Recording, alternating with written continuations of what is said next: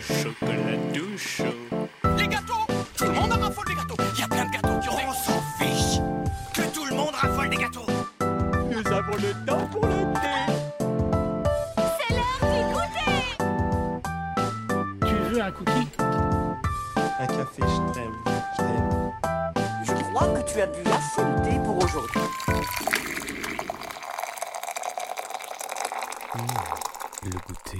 Est-ce que ce serait pas le moment de faire une petite pause? Après un mois sur Chicago, on avait bien besoin d'une tartine un peu légère. Bonjour à toutes et à tous et bienvenue pour le goûter musical, 21ème du nom. L'émission enregistrée bien trop tard mais que vous pouvez écouter n'importe quand.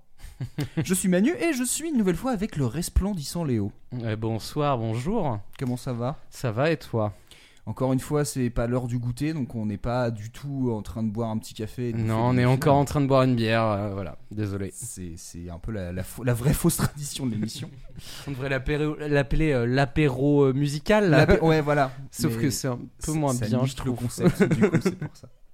Euh, notre invité est un brillant narrateur qui nous raconte dans ses podcasts des parcours d'artistes qui n'ont rien de tranquille, des références musicales qui ont eu des carrières compliquées voire chaotiques, qu'on a ignorées, oubliées ou sous-estimées.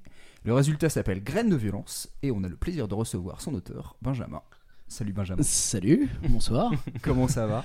Eh bien, ça va, ça va très bien, ça va bien, ça va bien. Et on Merci. te pose pas la question de ce que tu bois puisque tu es en présentiel avec nous. Tout à fait. Oui. que, euh, donc tu as toi-même la, la- la troisième bière euh, présente dans- avec nous Sur la table. sur Mais la table. mais la légende s'écroule pour moi d'ailleurs. hein. Je m'y- je m'imaginais moi dans un salon de thé en fait hein, pour cette émission. Mais... On aurait voulu, on a quasiment jamais réussi à le faire malheureusement. c'est On a aussi un, enfin, euh, on a aussi des travails. euh, tout le monde doit euh, travailler, donc en fait, on peut pas se retrouver dans un salon de thé en plein milieu de la semaine. Malheureusement, ça problème, serait bien, ouais. mais Un jour peut-être. Euh, alors ouais, pour, euh, pour revenir un petit peu sur Graines de violence, je voulais te poser deux trois petites questions sur le truc. Euh, juste comment t'étais venu l'idée en fait du podcast et pourquoi tu l'as appelé comme ça? Alors, euh, l'idée, elle est- remonte à loin parce que en fait, c'est un podcast qui a commencé à exister en 2014. Ah ouais, un tout vieux à de fait. la vieille. C'est ouais ouais c'est c'est vieux. Euh, bon bien sûr il y a que 12 épisodes donc les gens vont dire quoi comment ça ça n'existe que depuis Prends 2014. ton temps. Euh, Qui suis-je pour juger en fait, euh, j'écrivais des, j'écrivais des articles euh, musicaux ou ciné, un peu des deux, je crois, je, je sais plus exactement, pour euh, une web radio qui s'appelle Piaf avec deux i. Je sais pas si ça, Ça vous me dit Le quelque nom chose dit de quelque nom. chose, ouais. voilà, je, ça existe encore, je pense, il me semble. Et euh, c'est le gars en fait qui m'avait euh, qui m'avait euh, dit mais tu veux pas faire euh, tu veux pas faire une, une émission en fait au lieu de juste écrire? Et j'ai dit bah essayons. voilà. Et, euh, et du Avec coup, j'ai- le stress. Exactement, ouais. Et du coup, j'ai essayé et, euh, et pour le nom, euh, bah, euh, j'ai j'ai pas mal piétiné, hein, évidemment. Et en fait, euh, Graines de violence, c'est euh, le premier film qui a mis de la musique rock dans son, euh, dans Ah. son, euh, dans sa BO. Dans sa Graines BO. de violence de Richard Brook ou un truc. Non, de je sais plus qui euh, exactement. C'est pas un très grand film en plus, je l'ai vu. je l'ai- vu après avoir appelé l'émission Graines de violence et j'ai fait ouais, c'est pas ouf. Son seul mérite, c'est d'avoir mis du, du rock dans, dans la, dans la VO. En bah fait. voilà, c'est- c'était le 55 Ah ouais, quand même. C'est ça, ouais. C'était bah, le fameux euh, Rock Around the Clock là de, Ah, de- De voilà, ouais, ouais. exactement. Et, euh, et c'est comme ça que le film est resté dans la légende. Le film, mais c'est un peu esprit rebelle euh, dans les années 50, Ouais. le, le truc avec Michel Pfeiffer là. c'est un peu ça. bon.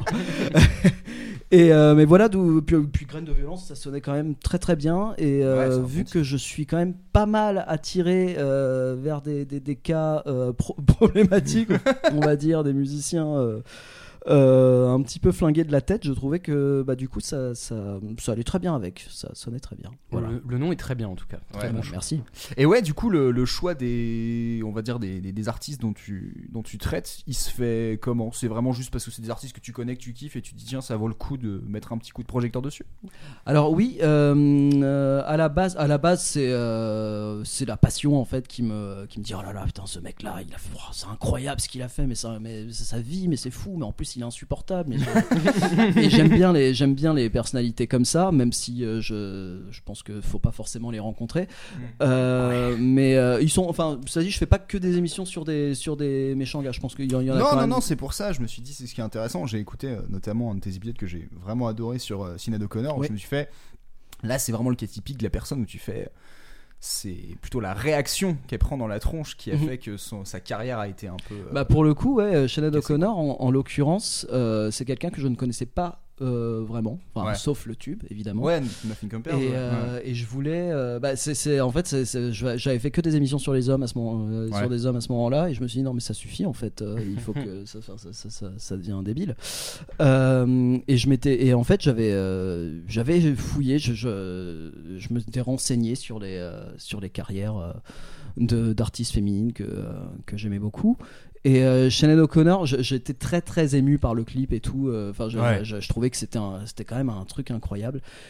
Et, euh, et c'est en, c'est en apprenant en fait sur sa vie, sur sa carrière, et puis c'est ce, mo- ce, ce moment-là au Saturday Night Live où elle fait la, où elle fait la chanson de Bob Marley. euh, Je l'ai re-regardé cet après-midi, j'ai fait c'est quand même incroyable ce truc. c'est fou, c'est fou. Pour te resituer euh, l'histoire, en fait, elle avait fait du coup. Elle avait fait une reprise du coup d'une chanson de Bob Marley, mais imagine vraiment le truc a cappella, t'as zéro bruit et tout, et à la fin elle avait, euh, enfin elle fait un discours où elle parle notamment des violences euh, sexuelles, elle le dit Mhm. ouvertement Ouais, d'ailleurs, ouais. je crois dans son truc, et à la fin en fait elle déchire une photo du pape. Ouais. Sauf que à la télé américaine en 92, euh, bah, évidemment. En fait, De toute façon, tu vois, il y a aucune réaction. Tu limites t'as un espèce de, de- de souffle exaspéré du public à l'époque, enfin de l'émission, et puis en fait, elle s'est fait défoncer derrière, quoi. C'est Et on touche pas à la religion, c'est sûr. bah, surtout qu'en fait, c'est assez intéressant avec le recul de voir euh, que, notamment, tu vois les commentaires sous cette vidéo qui disent en fait, euh, c'est un peu une pionnière sur le coup, Exactement. parce que parler notamment bah, des violences sexuelles euh, dans le milieu de la religion et tout, c'était pas du tout un truc qui se faisait. Et, et du coup, elle a eu le courage d'aborder ça et de le faire à la télé. Et en fait, bah, entre guillemets, elle a un peu sacrifié sa carrière euh, pour Bah, ça. en plus, ça, ça a toujours été, enfin dès le départ, ça a toujours été une grande gueule. Euh, Sinead O'Connor, elle, elle se- elle s'embrouillait avec les journalistes tout le temps et tout. Donc ça, il y avait un côté que j'aimais bien comme ça. De, elle, elle faisait jamais de concessions. Elle était, euh, elle disait des gros mots. euh, elle s'en foutait. euh, même avec Prince, ça- euh, enfin avec Prince, entre Prince et elle, ça s'est pas bien Ah passé ouais? du tout non plus d'ailleurs. D'accord. oui, oui. Euh, Après, est-ce qu'avec Prince ça peut bien se passer. C'est pas toi qui décides. Ouais, voilà, c'est le résultat de- d'une rencontre. Mais euh, oui, là, en, en l'occurrence, ça a été vraiment la, ça a vraiment été la personnalité qui a euh, motivé l'émission. Ouais. Euh, moi, aujourd'hui, maintenant, j'adore les, j'adore la musique, j'adore les chansons, mais, mais par contre, je pense que euh, c'est une artiste qui s'est pas accomplie comme elle aurait dû, Ouais. et que euh, et que son sa discographie, elle est bah. pff, Il y a des choses très bien, il y a des choses beaucoup moins bien, mais parce que je pense qu'elle a, elle a pas eu le, le, le, le, le temps nécessaire, euh, le- le- l'espace, euh, l'énergie euh, pour, pour pouvoir vraiment, euh, vraiment euh, créer une, une œuvre. euh, une œuvre, euh, l'œuvre dont elle était capable Ouais. en fait. C'est marrant parce qu'en écoutant l'épisode, ça m'a fait rappeler parce que j'avais bossé il y a pas longtemps sur euh, sur PJ Harvey et Ouais. aussi sur Tori Amos. Et en fait, je trouve que ces deux artistes uniques ont vraiment réussi à trouver leur personnalité et évoluer dans leur truc. Et c'est vrai qu'en comparaison, tu peux dire que que Sinead O'Connor, bah il y a finalement une énorme montée, puis après c'est très fluctuant et Ouais, exactement. C'est du gâchis quoi, c'est dommage. Puis tes émissions, il y a aussi une très grande qualité d'écriture parce qu'il Ouais. faut, le, il faut le dire, c'est Merci, aussi. euh, merci. Prends les compliments, c'est. non, non, mais c'est vrai que c'est un truc où euh, moi je sais que j'ai écouté, j'ai pas tout écouté, mais j'en ai écouté quand même euh, quelques-uns et du coup il y a toujours ce truc de. J'aime bien la manière dont tu présentes le truc où ça pourrait très vite m'agacer dans le truc euh, très. euh, je sais pas, un rock, euh, rock and folk et tout. dans Ouais, la je manière m'agace aussi, d'écrire. hein, t'inquiète pas. mais, mais du coup, c'est tu restes juste à la limite avant que ça devienne chiant, mais avec le bagou justement que ça donne et ça rend très très bien, je trouve. euh, Enfin ouais, la présentation des artistes sans être non plus euh, adulé des mecs qui peuvent être euh, des ordures et justement présenter un truc de euh, leur travail créatif et leur frasque sans être du, euh, du fan service et du coup je trouve ça hyper intéressant de de- enfin moi le premier que j'ai écouté c'est sur les Red Hot et du coup de Ouais, de, de voir un peu le parcours de- d'artistes que pour le coup je connais un petit peu, donc c'est aussi plus facile, tu sais où te situer. Mhm. Et puis du coup, euh, t'as as ce truc bah, des frasques des mecs, mais aussi de leur euh, génie créatif à certains endroits, euh, sans en faire. euh, bah, en fait, ça reste des artistes, donc euh, des Ouais, hommes avant tout, des et c'est pas des. Et euh, pour le coup, l'écriture est vraiment. euh, Enfin, je leur dis vraiment à l'écouter parce que ça, ça vaut Ouais. vraiment le détour et c'est euh, très chouette Merci beaucoup. C'est une petite demi-heure euh, à écouter ouais. comme ça. C'est c'est bien écrit, c'est bien rythmé, euh, ça peut s'écouter euh, un peu d'une oreille un peu distraite comme euh, vraiment se poser, donc euh, c'est assez chouette. S'il existe que 12 épisodes, c'est parce que j'ai beaucoup retravaillé. Ça me fait plaisir ce que tu me dis euh, sur l'écriture et tout, sur le fait que Euh, T'avais peur du côté euh, rock and folk, un rock, et Ouais. tout, ouais, parce que moi c'est justement euh, quelque chose que j'essaie de fuir absolument. Ouais. Et j'ai beaucoup effacé d'émissions pour euh, refaire l'écriture parce que euh, effectivement le, le côté euh, fanboy, le côté, enfin, c'est des choses que j'ai essayé de gommer au fur et à mesure. Ouais. Et si j'ai une fascination que je peux pas nier euh, sur certaines personnalités qui euh, qui sont des, des vrais salopards dans la, dans la vie de tous les jours. Euh, je veux pas, euh, je, veux- je veux pas qu'on, je, je veux pas raconter dans l'émission, ouais, mais quand même quel génie quoi. Ouais. J'ai envie de garder une, une nuance en disant le parcours m'intéresse, la musique, je en général, je, je l'aime, Euh, mais je veux garder cette nuance-là, euh, de pas avoir l'air de faire euh, une apologie absolue Ouais. d'un Mm. gars qui s'est qui, qui, qui se qui s'est euh, comporté comme un comme une ordure. Euh, Ouais, c'est ça. J'ai fait une émission sur Phil Spector. donc Oui, voilà, c'est ce que je me disais. Celle-là, je pense que c'est le meilleur cas de te dire. Oui, Ouais. oui, oui, il a apporté à la musique, hein, mais bon.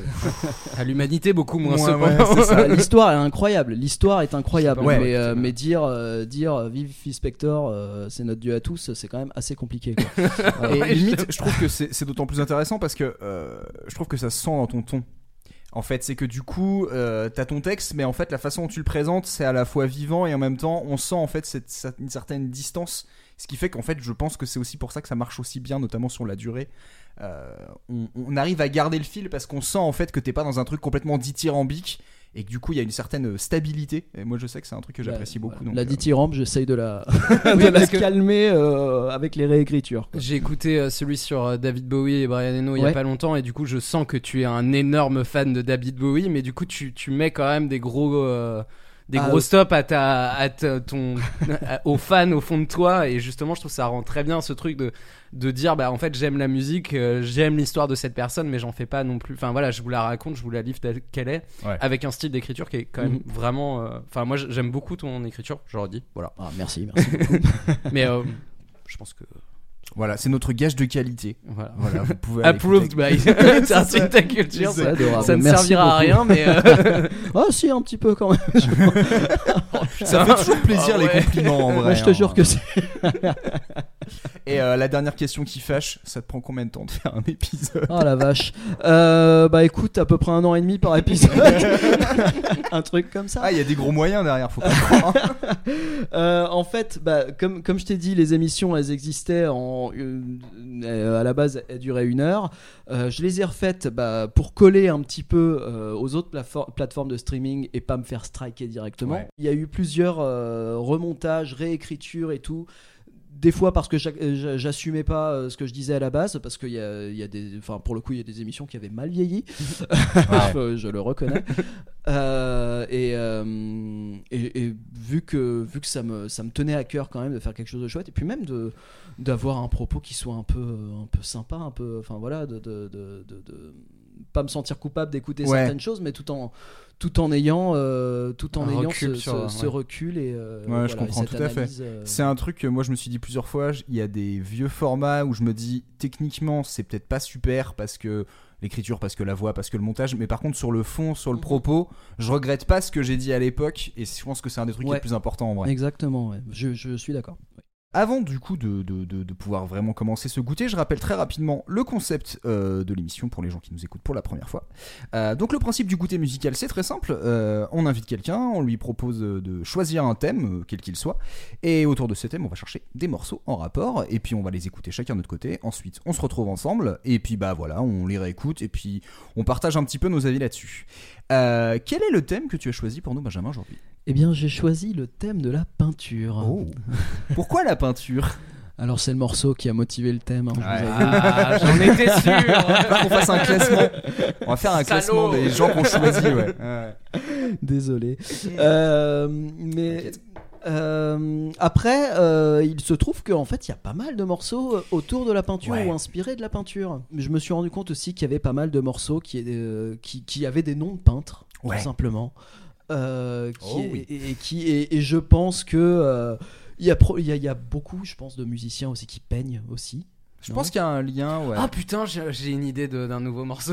J'avais pas pensé à ça. On fera putain. quelques petites recommandations en plus à la Je fin. change, hein, je mais- change. Non mais c'est vrai que pour le coup ça n'a pas été facile à choisir. Du coup Léo, toi t'as pensé tout de suite à un truc Ou c'est pareil, t'as fait quelques petites recherches Euh, non, ça, ça m'a pas euh, tout de suite parlé. Après, on avait fait le, nous, notre format zéro était sur le dessin. Ouais, Et ah oui. Du coup, euh, j'aurais pu reparler du graphe, de, de, de me refaire du rap, mais j'avais pas envie de parler de rap. Donc, vu, vu que moi j'enregistre tous les, tous les goûters, j'ai pas toujours envie de parler du même genre. Et, euh, et du coup, j'ai fait d'autres recherches derrière euh, sur euh, notamment la synesthésie. Oui. J'y ai pen- je, euh, la synesthésie, euh, c'est euh, le fait d'accorder deux sons ensemble, et notamment, euh, il y a pas mal de musiciens qui accordent la musique et des sons avec des couleurs, notamment. Et, Ah oui, euh, oui, voilà. d'accord. Donc il y avait notamment un morceau de Billie Eilish. euh, je, je pensais, à- enfin, je suis tombé sur des choses qui me parlaient sans plus, euh, donc euh, voilà. Et euh, je suis tombé sur le morceau, euh, enfin je suis tombé, je- un morceau que j'écoute assez régulièrement, et du coup je me suis dit, allez vas-y. Ouais. C'est vrai que c'est vachement. Moi, je- la synesthésie, ça crée toujours des discussions intéressantes. Genre, un do, c'est quelle couleur pour toi? On avait parlé de ça avec un pote une fois. Il me dit, mais non, mais le ré, c'est jaune. Je fais, non, c'est vert. Et je sais pas, on a passé une demi-heure là-dessus. Ah, moi je suis plus sur un truc de genre de texture plus que de notes en tant que tel. tu Ouais, vois, ouais, la non, mais limite. c'est pour ça, c'est. C'est un peu con. Alors j'en suis pas là. pour. Ouais, non, non, Je mais je pense que je n'en que- suis pas. Moi non plus, hein, vraiment. mais c'est pour, pour le coup la synesthésie, c'est vraiment un, un- presque T'as un vraiment- trouble en fait. Oui, Ouais, voilà, ouais. Parce, qu'il y en a qui accordent ça aussi des fun, lettres mais- avec des couleurs, Mhm. mais en fait pour eux c'est presque un, je sais, je vais dire une bêtise donc je vais rien dire, mais euh, c'est un trouble euh, du cerveau qui fait que tu associes vraiment deux choses ensemble, mais Ça, euh, ouais, ça peut être une couleur, mais comme ça peut être un son avec avec un, je sais pas, un goût, des choses comme ça. C'est vraiment quelque chose dans ton cerveau qui se crée. Et c'est pas euh, simplement effectivement des, des gens qui s'accordent à dire ouais ça je vois plutôt de cette couleur. Ouais, c'est vraiment non, un truc qui, euh, qui leur apparaissent comme étant euh, enfin clair et euh, très net. Je crois que c'est Kadinsky, euh, Kadinsky, euh. Kavinsky Kavinsky, non le Ah. le peintre. euh, Kandinsky. Kandinsky, putain. Kandinsky, je crois qu'il travaillait notamment pas mal là-dessus, sur euh, effectivement, là ça peut être les formes, ça peut être les couleurs, et du coup euh, représenter ce genre de choses. Alors je Ouais. précise aussi que j'y connais rien en peinture. Je trouve ça d'autant plus Ouais, rigolo. non, mais... Je suis... non mais pour le coup c'est là enfin je me suis dit bah en fait c'est pour ça que ça marche bien je me suis juste fait une remarque c'est rigolo parce qu'on a eu plusieurs épisodes récemment on en a fait un sur le surréalisme Oui. et du coup on en Ça a marche fait aussi, aussi, un sur l'excentricité. Et en fait à chaque fois je me suis dit on a quand même pour un podcast de musique c'est quand même très visuel les sujets Oui, c'est qu'on a vrai, eu ouais. récemment. et c'est assez rigolo parce que du coup sur les interprétations ça donne des trucs très très différents. Après, si je peux me permettre, le surréalisme, c'est avant tout un courant de littérature, donc euh, oui et bah écoute la prochaine fois on va pas le thème sera les livres voilà. Livres. Bon après j'a- j'attends le goûter sur le thème solfège, mais euh, oh. Alors alors là, je des claves. ce, Ah, putain. son euh, m'a vraiment bien parlé parce qu'il y a des notes dedans. mais euh, ouais moi le j'avoue mec que qui chante les notes, c'est là là. Moi j'avoue que le, le morceau en fait, le, le thème en fait, c'est pareil, j'ai eu plein d'idées mais pas forcément de mor- morceaux précis. Et en fait, euh, je voulais tester un truc que je connaissais pas. Et en fait, j'ai trouvé un j'ai trouvé une artiste et euh, je me suis dit tiens c'est l'occasion et j'aimais bien l'idée qu'elle avait trop autour de la peinture donc je me suis dit bon bah je vais partir là-dessus, ce sera plus intéressant. Euh, ce que je te propose du coup Benjamin c'est euh, de commencer par ton morceau Ok. comme le veut la tradition. Est-ce que tu veux nous dire quelques trucs avant ou est-ce que voilà on lance le morceau direct et tu préfères en parler après? Je propose qu'on le lance d'abord. Ouais. D'accord. Est-ce que tu veux nous dire qui c'est ou pas? Oui, c'est un morceau qui s'appelle Spinning Away de Brian Eno et John Cale et c'est sorti en 90 si je ne me trompe pas.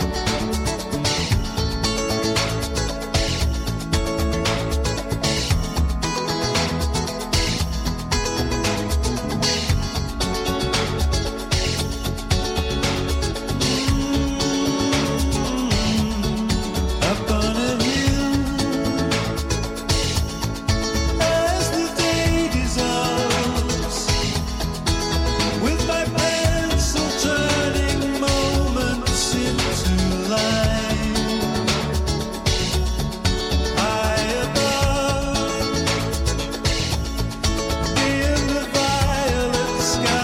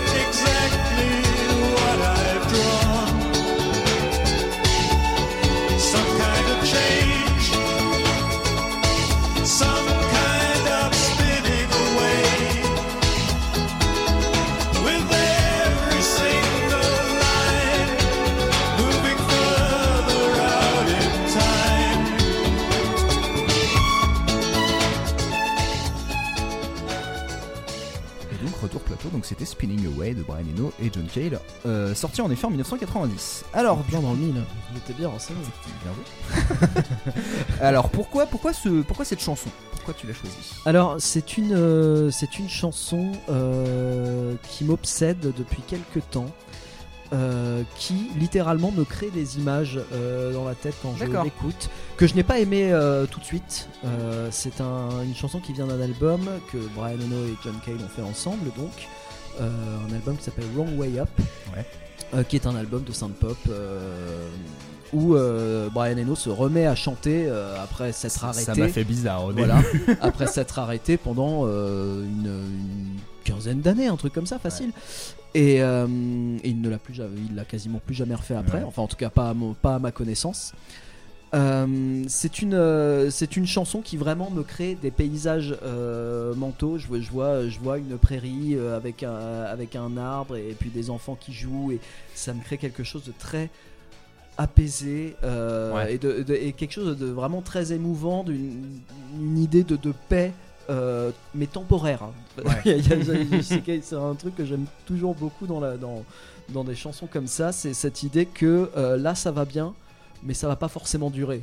Non, ouais, c'est une quelque petite chose qui- parenthèse, voilà, quoi. C'est quelque chose qui, me- qui me, qui me touche beaucoup musicalement d'entendre ça. Et c'est une chanson en fait dont les paroles, euh, les paroles euh, racontent un peintre qui, euh, qui peint le monde en fait, qui peint la terre et qui peint le, le, le, le jour qui se lève, le, le vent dans les arbres, les, les, les insectes, les, les nuées d'insectes, les oiseaux, les machins. Euh, qui a été enregistré d'ailleurs dans un, dans un cadre idyllique, dans un studio euh, en pleine campagne et tout. John Cale dit euh, dans une interview Putain, mais les oiseaux chantaient à la fenêtre quoi! Et, Oui, la campagne, frère. et John Cale n'étant pas un mec euh, particulièrement pacifiste, doux, euh, Ouais, et tout, euh, il sortait, voilà, c'est un mec qui a un passé, qui, qui à ce moment-là en plus sortait d'un truc très compliqué. Euh, il en avait fini avec, euh, avec les addictions et tout, et, euh, et il est dans ce truc de. Il y, a- il y a quelque chose de l'ordre un- de, de l'ordre un petit peu de la rédemption, je, je trouve à ce moment-là. Et voilà, c'est une chanson qui raconte, voilà, qui raconte ça, qui, qui, qui- qui est une chanson sur la création au final, Ouais. je dirais, et qui me touche énormément Euh, parce que en fait. La- la- la- souvent les chansons sur la création sur, ce- sur ces choses là ça, ça- il peut y avoir un truc extrêmement mégalo sur ah putain l'art de la création je Ouais. sais pas pourquoi je, je pense à, à Mother de Aronofsky euh, quand, quand Oui. je pense à ce genre de truc moi Euh, ce truc de ouais mais euh, pour, pour créer il faut tout sacrifier il faut tuer tout le monde et puis euh, et, là, c'est une chanson qui a, qui a un petit peu ce truc, euh, bah, peindre le monde et tout, c'est limite créationniste dans le. Et pourtant, euh, je ne sens pas cette, euh, cette espèce de mégalomanie, ce délire. Je, Non, ouais. je sens l'inverse. Je sens, euh, mais on est des si petites choses face à ce monde qui change. Cette, euh, la, la- la nuit qui tombe et le soleil qui se lève, les oiseaux qui. enfin, et ça me, bah, ça me bouleverse. Voilà. On n'est pas sur de la peinture contemporaine, on est vraiment sur euh, peindre un paysage. Un Oui, peu. Il y a un Exactement. Merde, bah, tiens, tout à l'heure tu disais je m'y connais pas beaucoup en peinture, mais là en plus j'avais un peintre en tête et je me suis dit, ben non, c'est. Je me suis demandé, il y a genre Van Gogh où je me suis dit. Ouais, bah alors, en plein dans qu'il y a le mille, un- Parce qu'en fait, il y a une référence très claire dans les paroles. Oui, il parle de, du ciel de Arles Exactement, ouais. euh, Like the Night Sky in Arles, euh, qui euh, oui fait référence à un tableau très célèbre de Van Gogh. Et euh, alors d'autant plus que j'ai vécu à Avignon pendant euh, une dizaine d'années, que Hmm. Arles est une ville que je connais, Ouais, pour, pour laquelle j'ai pas spécialement de, de passion, euh, pour être tout à fait honnête. Mais cette chanson réussit euh, vraiment à me créer une nostalgie et à me rappeler euh, de ce que j'ai vu d'Arles, euh, des, des, des, des chants de. de de, euh, de tournesol. exactement oui oui non mais vraiment ouais, de tournesol de lavande et tout et de et, et, et quand j'écoute cette chanson d'un coup je me dis mais tu te rends compte quand même de la beauté que tu avais sous les yeux? Ouais, c'est, c'est, ça me crée ça, cette chanson. Ça me crée une espèce de nostalgie, mais pas, euh, pas triste, pas malheureuse et tout. De, euh, de mais putain, il est, il est beau ce monde quand même. ouais, il y a une beauté naturelle, ouais, je suis d'accord. Et de la part en plus, alors Brian Eno est un mec, euh, un, mec compliqué, mais pas autant que John Cale, qui, Oui. est, qui est vraiment un mec qui a une violence en lui, euh, qu'il a dû euh, euh, dompter à grands coups de fouet pendant toute sa carrière. Et de voir ces deux gars-là, euh, ces deux gars-là se laisser aller à une telle. à, à un tel apaisement et à, et à une telle contemplation. Je trouve ça vraiment bouleversant. Mm. Euh, J'ai dit bouleversant à peu près 134 fois euh, ces 5 dernières Moi j'en ai compté 17. Comptez bon. Et euh, alors d'autant plus, ce qui, ce qui est très rigolo pour, pour l'anecdote, euh, c'est que oui, euh, ça s'est passé dans un cadre idyllique, euh, l'enregistrement de cet album, Ouais. sauf que la relation entre les deux, par contre, euh, a été catastrophique. Ah ouais Absolument catastrophique. oui, oui, euh, euh, John, John Cale est, est un gars euh, un peu hyperactif, qui a besoin d'avoir le téléphone à côté de lui, qui, qui lit le journal, qui, lit, qui, qui achète 17 journaux euh, par jour euh, pour regarder la situation géopolitique, euh, des trucs comme ça. euh. Euh, et tandis que Eno, pour créer, lui, il lui faut le vide Ouais. absolu. Il lui Ça m'étonne euh, pas. Oui, oui, bah oui, c'est très parlant quand on écoute sa musique, surtout ses albums euh, d'am- d'ambiant, euh, qui, a, enfin l'ambiant, qui, qui est un genre qu'il a quasiment créé. Euh, et, euh, et ça, et ça a frité, ça a frité sévère au point que à un moment donné, euh, Eno a pris des baguettes, euh, des baguettes euh, chinoises de, de, pour bouffer. Mhm. Pour, euh, il a voulu poignarder John Cale. John Ah ouais. Cale, il a fait, mais enfin, mais c'est mais ça va et c'est rigolo d'ailleurs que ce soit dans ce sens-là et pas l'inverse parce qu'on pourrait plus imaginer un John Cale faire un Oui, truc c'est comme vrai ça. ça.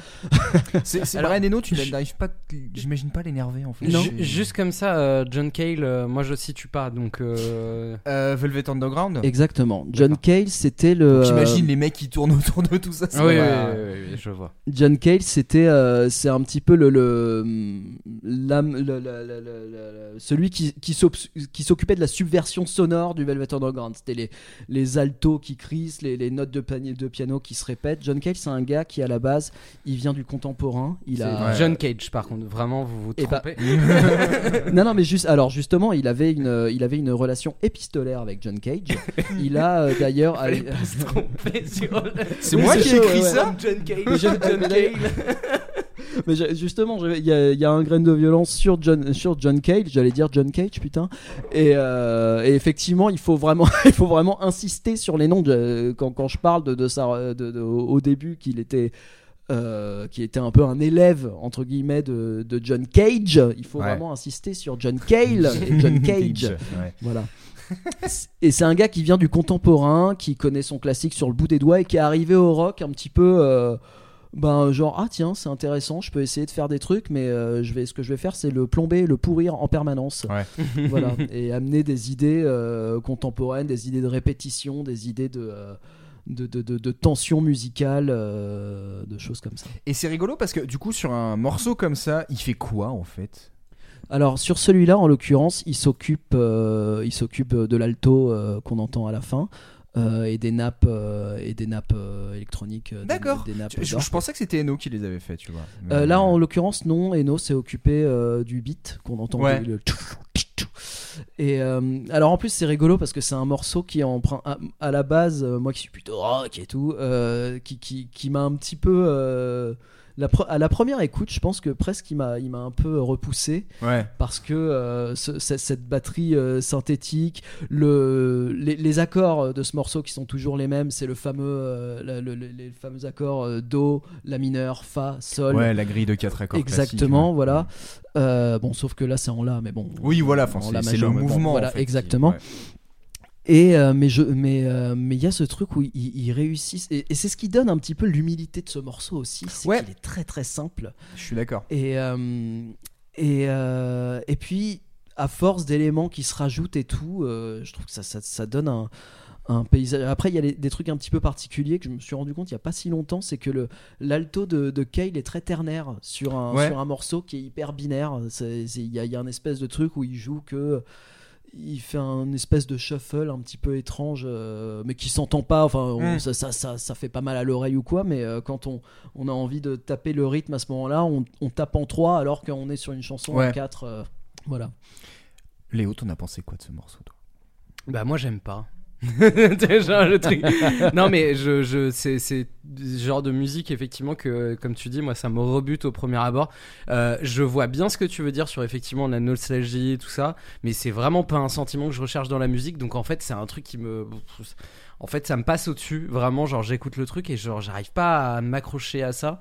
Je en fait c'est toujours pareil c'est ce genre de truc où je me dis bah c'est bien fait parce que ça marche très bien mais juste c'est ça me ça, ça, ne, ça ne me fait pas du. Comme tu Ouais. dis, euh, ça me fait pas de truc au cœur, tu vois. Genre, C'est parce me- qu'il faut que tu l'écoutes encore 52 fois, c'est pour ça. Mais c'est- Ouais. je pense qu'il y a un côté, hein, c'est ce que Oui, je me suis oui, dit oui. aussi. Il y a un côté réécoute parce que je l'ai écouté, je pense, trois fois le morceau. Et c'est pareil, au fur et à mesure, il y a certains trucs où je me disais, non, et après je fais, non, en fait ça passe, non. En fait, mais en fait, passe. moi, ce Et- truc de. euh, ce que, ce que j'aime dans la musique aussi beaucoup, c'est la dynamique. Et là, il y en a pas du tout, en fait. Et du coup, c'est un truc de très lisse et. Genre, on est proche de l'ambiance, bah, la Oui, Brian mais- Eno, oui. mais en même temps, il y a trop d'instrumental pour que ça me touche et trop de. Tu vois, genre. En fait, je pense que c'est très bien réussi, mais c'est un truc où j'arrive pas à cerner le truc. euh, Ouais, entre euh, de l'ambiance très électronique que moi j'aime beaucoup, en tout cas euh, sur des trucs euh, plus, je pense à FX Twin notamment quand tu fais des trucs d'ambiance, et, et, des- et la folk par exemple c'est aussi un genre qui me touche pas trop, et du coup là on est pile poil dans ce, cet entre-deux de d'ambiance folk euh, un peu électronique, et, du coup je suis, ah ça me, et limite par contre ça me met presque en tension, tu vois, genre de, Ah oui, de ça me, c'est faut que ça, faut qu'il y ait un autre truc, tu vois à un moment donné, c'est. Euh, par marrant. contre, sur la peinture, ça marche bien, effectivement. Sur ce truc de. Effectivement, j'ai regardé les paroles et t'as un peu ce truc de ligne et t'as effectivement ce truc de, de coup de pinceau apaisé, de on fait des tracés et du coup, c'est vrai que ils ont un peu retransmis, je pense, ce truc-là en musique euh, plus qu'en parole finalement aussi. Ouais. Mais c'est rigolo parce que j'ai eu vraiment cette impression quand tu prends vraiment le début, que t'as le beat et qu'en plus t'as l'impression, limite tu me dis tiens c'est marrant, c'était des trucs euh, je- moitié du coup à moitié électronique, mais en même temps tu sens que ça va être un morceau quand même assez mélodique, enfin c'est assez bizarre. Et en fait au fur et à mesure je me dis tiens mais il est vachement planant en fait le morceau. Et moi ce qui m'a fait marrer c'est euh, t'as l'impression de prendre de la hauteur au fur et à mesure. oui. J'ai vraiment l'impression de faire un, t'as un dessin mais en fait t'as un dézoom, t'as un dézoom constant d'un truc. Ouais. Et qu'au fur et à mesure, t'as plus en plus de lumière, de couleurs et tout. Et je me suis dit, putain, c'est ouf parce que même sans lire les paroles, t'as vraiment cette impression en fait des, des, des nappes d'instruments qui viennent au fur et à mesure et tout. Et t'en oublies en fait finalement le beat de base. Mhm. Et Ouais. c'est juste, tu suis Tu le l'entends pas. hein. Et c'est pour ça que je me suis dit, sur les 30 premières secondes, ça peut être typiquement un morceau que je peux zapper. Par contre, quand tu l'écoutes, t'arrives à 2-3 minutes où tu fais, putain, en fait, c'est vachement. C'est venu de façon très naturelle. Mais d'autant plus que oui, c'est vrai qu'il y a des éléments euh, qui sont euh, rebutants un petit peu au Ouais. départ. Euh, les cocottes de guitare aussi. Ouais, euh, Moi, la, la première fois que je l'avais entendu, c'est les cocottes de guitare. Ah, ah non, je sais pas, je sais pas. mais, euh, mais je trouve que par contre, c'est un morceau qui, euh, qui prend une ampleur et. Euh, et qui euh, voilà j'aime beaucoup ce morceau quoi Je crois qu'il n'y a pas grand chose de plus à dire. Non, parfait, hein. tout oui, c'est. Mais c'est c'est vrai qu'il y a ce truc un peu, genre, je fais un, ça me fait penser à ça, mais de dire les quatre éléments, le terre, la feu, le machin, et Mhm. ça, c'est un, un morceau très aérien, et j'avoue que Ouais. c'est quelque chose qui me. Genre, euh, j'arrive pas à apprécier trop ce genre de musique parce que je sais pas sur quel pied euh, vraiment me mettre, et du coup, j'aime bien quand ça. Quand c'est rattaché un peu à un truc un peu. euh, qu'il y ait effectivement ce beat. euh, il y en a trop et pas assez à la fois. En fait, il y a, dans tout le morceau, il y a trop de trucs et pas assez à la fois pour moi, tu vois. Genre, il y a Mm. ce. Il y a trop d'éléments pour que ça soit euh, trop simpliste et trop ambiante, et en même temps, il y en a pas assez pour que ça rentre dedans, et du coup, je. Hmm, je sais ce que tu veux dire. J'arrive pas à me rattacher à ce genre de truc, et euh, je pense que c'est un peu. euh, tu vois, c'est- c'est parce que j'ai écouté aussi il y a pas longtemps, euh, je te disais, son, ton épisode sur, euh, sur David Bowie, et Ouais. du coup, je me suis dit, tiens, je vais écouter euh, Heroes. Oui. Et ça me fait chier. je le dis aux grandes dames de plein de gens. ça, faut, ne me, ça, ça ne me touche pas du tout. Et du coup, j'ai ce truc de, euh, effectivement, de d'un truc qui est toujours à la, à la limite euh, de quelque chose et ça me met presque en tension parce que genre, ça va pas assez loin et en même temps ça va déjà trop loin et du coup il y a, il y a un peu ce- cette musique avec Brian Eno aussi ce truc de quand il produit d'être sur ouais sur la brèche d'un truc qu'il faut que tout le monde puisse l'écouter mais en même temps euh, qui va chercher des petites idées et du coup ça me frustre en fait je pense presque qu'il y ait pas plus de trucs Hmm. mais en même temps tu peux pas leur reprocher ça parce que en fait je pense que c'est ce qu'ils ont voulu faire donc euh, Mhm. du coup c'est juste je suis pas la cible quoi Ouais, c'est possible. Après, je me suis dit, il y a peut-être une question de contexte, c'est que c'est rigolo, qu'on- vu que le thème c'est la peinture, c'est que je me suis dit, il n'y a pas eu de clip je, de, Oh non, ce non, morceau, non, ouais, on est d'accord. ouais. Mais par contre, je l'aurais bien imaginé, tu vois, euh, sur un film, genre un film d'animation. Je me dis, t'aurais pu faire un truc comme ça. Oui, Je sais pas pourquoi, euh, très rapidement, j'ai fait un lien avec euh, Peter Gabriel. Ouais. Et vraiment sur le côté où il est séparé, il a des morceaux qui peuvent devenir très aériens, très planants et tout.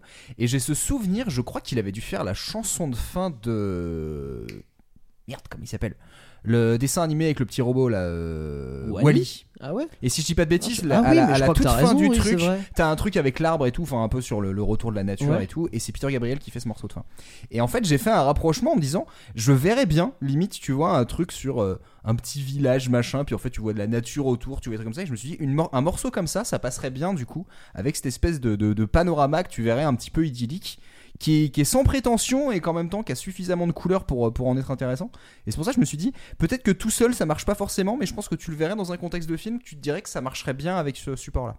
Mais ce que j'aime bien aussi, c'est que c'est pas trop grandiloquent. Enfin, tu vois, parce que ça aurait pu être le piège de tomber dans un truc où effectivement les violons derrière, ça, on en fait des casses. Et non, justement, il reste sur ce truc de plénitude. Mais en fait, c'est ça, c'est le, le, je pense, c'est nostalgie euh, presque de la plénitude euh, face à un truc de d'un petit vieux qui regarde un paysage et euh, Un ouais, peu, ouais, cool. ouais, il y a, y, a de- y a de ça, ouais, ce, ce truc de dire, ah, mais on est bien là quand même. Et alors, moi, c'est a- l'anti-morceau apocalypse, tu vois. il y a un peu ce truc. C'est ça, ouais, bah, on en a besoin en ce moment. Euh, tu, tu disais que, que le morceau était pas grandiloquent. Euh, alors je dirais, je dirais, je sais, je sais pas honnêtement, parce que moi, le, euh, je trouve que les éléments qui se, qui s'ajoutent au fur et à mesure et tout, et surtout les chœurs à la fin, moi, faut savoir que les chœurs, euh, tu, tu fais n'importe quel chœur, je, je, je dis oui, j'achète tout de suite. Je suis très bête avec ça. Et, et pour le coup, euh, il y a une apothéose. Pour moi, le final de ce, de ce morceau est une apothéose incroyable. Et je, je sais pas si, peut-être qu'on peut parler de grand, enfin, pour moi, je sais pas si grandiloquent est le mot. Je dirais juste peut-être grandiose. Grandiose. Je trouve que grandiloquent, ouais. ça fait Ah bah, il y a, y quelque chose, oui, il y a quelque chose de péjoratif, donc c'est pas le mot que j'ai envie d'utiliser non je, plus, je effectivement. trouve qu'au contraire, il y a un truc très, ouais, comme je disais, un peu naturel. Enfin, je trouve qu'en fait, ça vient naturellement. Les, la, la façon dont c'est amené, j'ai pas l'impression. Justement, je pense que c'est là aussi le moment où tu reconnais que c'est du Brian Eno, Mhm. c'est que c'est bien parsemé. T'as vraiment l'impression d'avoir une continuité et en fait ça déborde jamais à en faire des caisses pour en faire des caisses. Il met ce qu'il veut, il rajoute au fur et à mesure et puis en fait son morceau il se déroule Mhm. comme ça quoi. En Donc tout euh, cas, ça manque de basse. ouais, bah ça je m'en doutais. c'est un petit running gag. oui, oui, je le connais, ouais. je, je- je le connais. Tout le monde te connaît pour ça, mec. Léo, ah ouais, le mec qui dit toujours qu'il n'y a pas assez de basse. Euh, alors, d'habitude, euh, les gens qui connaissent un petit peu l'émission savent qu'on aime bien mettre une note de canapé. Euh, je- J'explique le principe tout simplement, c'est de savoir un petit peu si ce morceau est plutôt calme ou plutôt énervé sur une échelle de 1 à 10, sachant qu'à 1, vous êtes tranquillement sous votre plaid à siroter un thé en écoutant la musique, et à 10, vous avez sorti un extincteur parce que le canapé est déjà en feu. Oh, Euh, innové. oui, pour une fois j'ai réussi. Euh, Qu'est-ce qu'on mettrait sur un morceau comme ça? Euh... Ah ah ouais, c'est pas facile. hein. c'est- c'est toi qui commence. Ah, c'est moi qui. Ah ouais, ah d'accord. bah ouais. Ah, c'est ton morceau. euh. Euh, eh bien, moi, alors j'ai réfléchi à, vo- à votre barème. Euh, je, mettrais, je pense que je mettrais un 5 ou un 6. Ouais. Ah ouais? Euh, oui. Oui, oui, parce que moi je suis quelqu'un qui ondule beaucoup quand je pense. Donc euh, j'ai- j'ai pas besoin de sauter. Tu pars à Euh, 1, tu finis à 6. Voilà. et, et sur celle-là, j'ai tendance à beaucoup onduler. Mais pas à sauter. Je peux onduler sur le canapé, ça me pose pas de problème. J'aime beaucoup la terminologie. Onduler sur le canapé. Je suis assez d'accord. Donc plutôt 5, c'est ça 5 ou 6 Ouais, 5 ou 6, 5 ou 6, 5 et demi. Tu 5 peux et demi, c'est possible T'as le droit. T'as le droit. Allez, 5 Les demi-points, on accepte totalement. Léo, tu dirais quoi toi Un. Tu pars sur 1 Ah ouais, quand même. Ah ouais. Silence de mort. Non mais je, je ça me je, je trouve c'est très plat en fait mais dans la production c'est très plat tu vois genre il y a pas euh, c'est il y a pas de truc qui ressort du mix aussi enfin tu vois la manière de mixer le truc c'est justement c'est la force du truc de réussir à tout s'accorde parfaitement mais du coup vu qu'il y a rien qui sort du mix du coup ça me ça me met dans un truc de en fait je n'avais même pas vraiment capté qu'il y avait un beat derrière enfin tu vois il y a ce truc je l'entends à peine euh, Mhm. mais je pense que c'est mes habitudes d'écoute Ouais, ouais, aussi bien sûr, ça ouais, aussi, bien sûr. Mm. Moi j'étais parti sur 3. Je trouve que ça fait très réveil douceur. J'imagine Oui. bien dans mon canapé. Alors par contre, Et oui, puis à la en fin, ça réveil, monte, effectivement. Et à la fin, du coup, c'est. Je m'étire, je me lève tranquille. Je vais me faire un petit café. Là, ça va bien. Et Voilà. tu te dis que la journée va être belle. Mais Elle c'est a ça, intérêt. c'est vrai que c'était un morceau de. Allez, c'était un morceau de 7-8 heures du matin.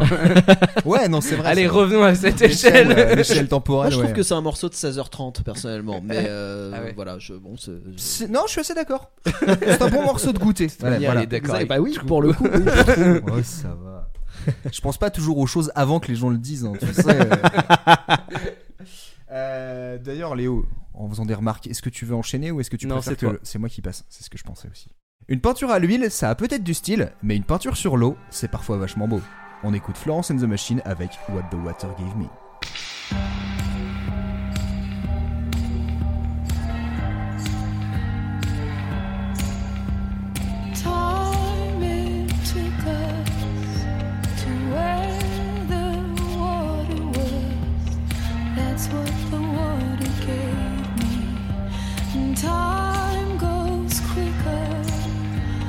Between the two of us. But oh my love, don't forsake me. Take what the water gave me. Lay me down. Let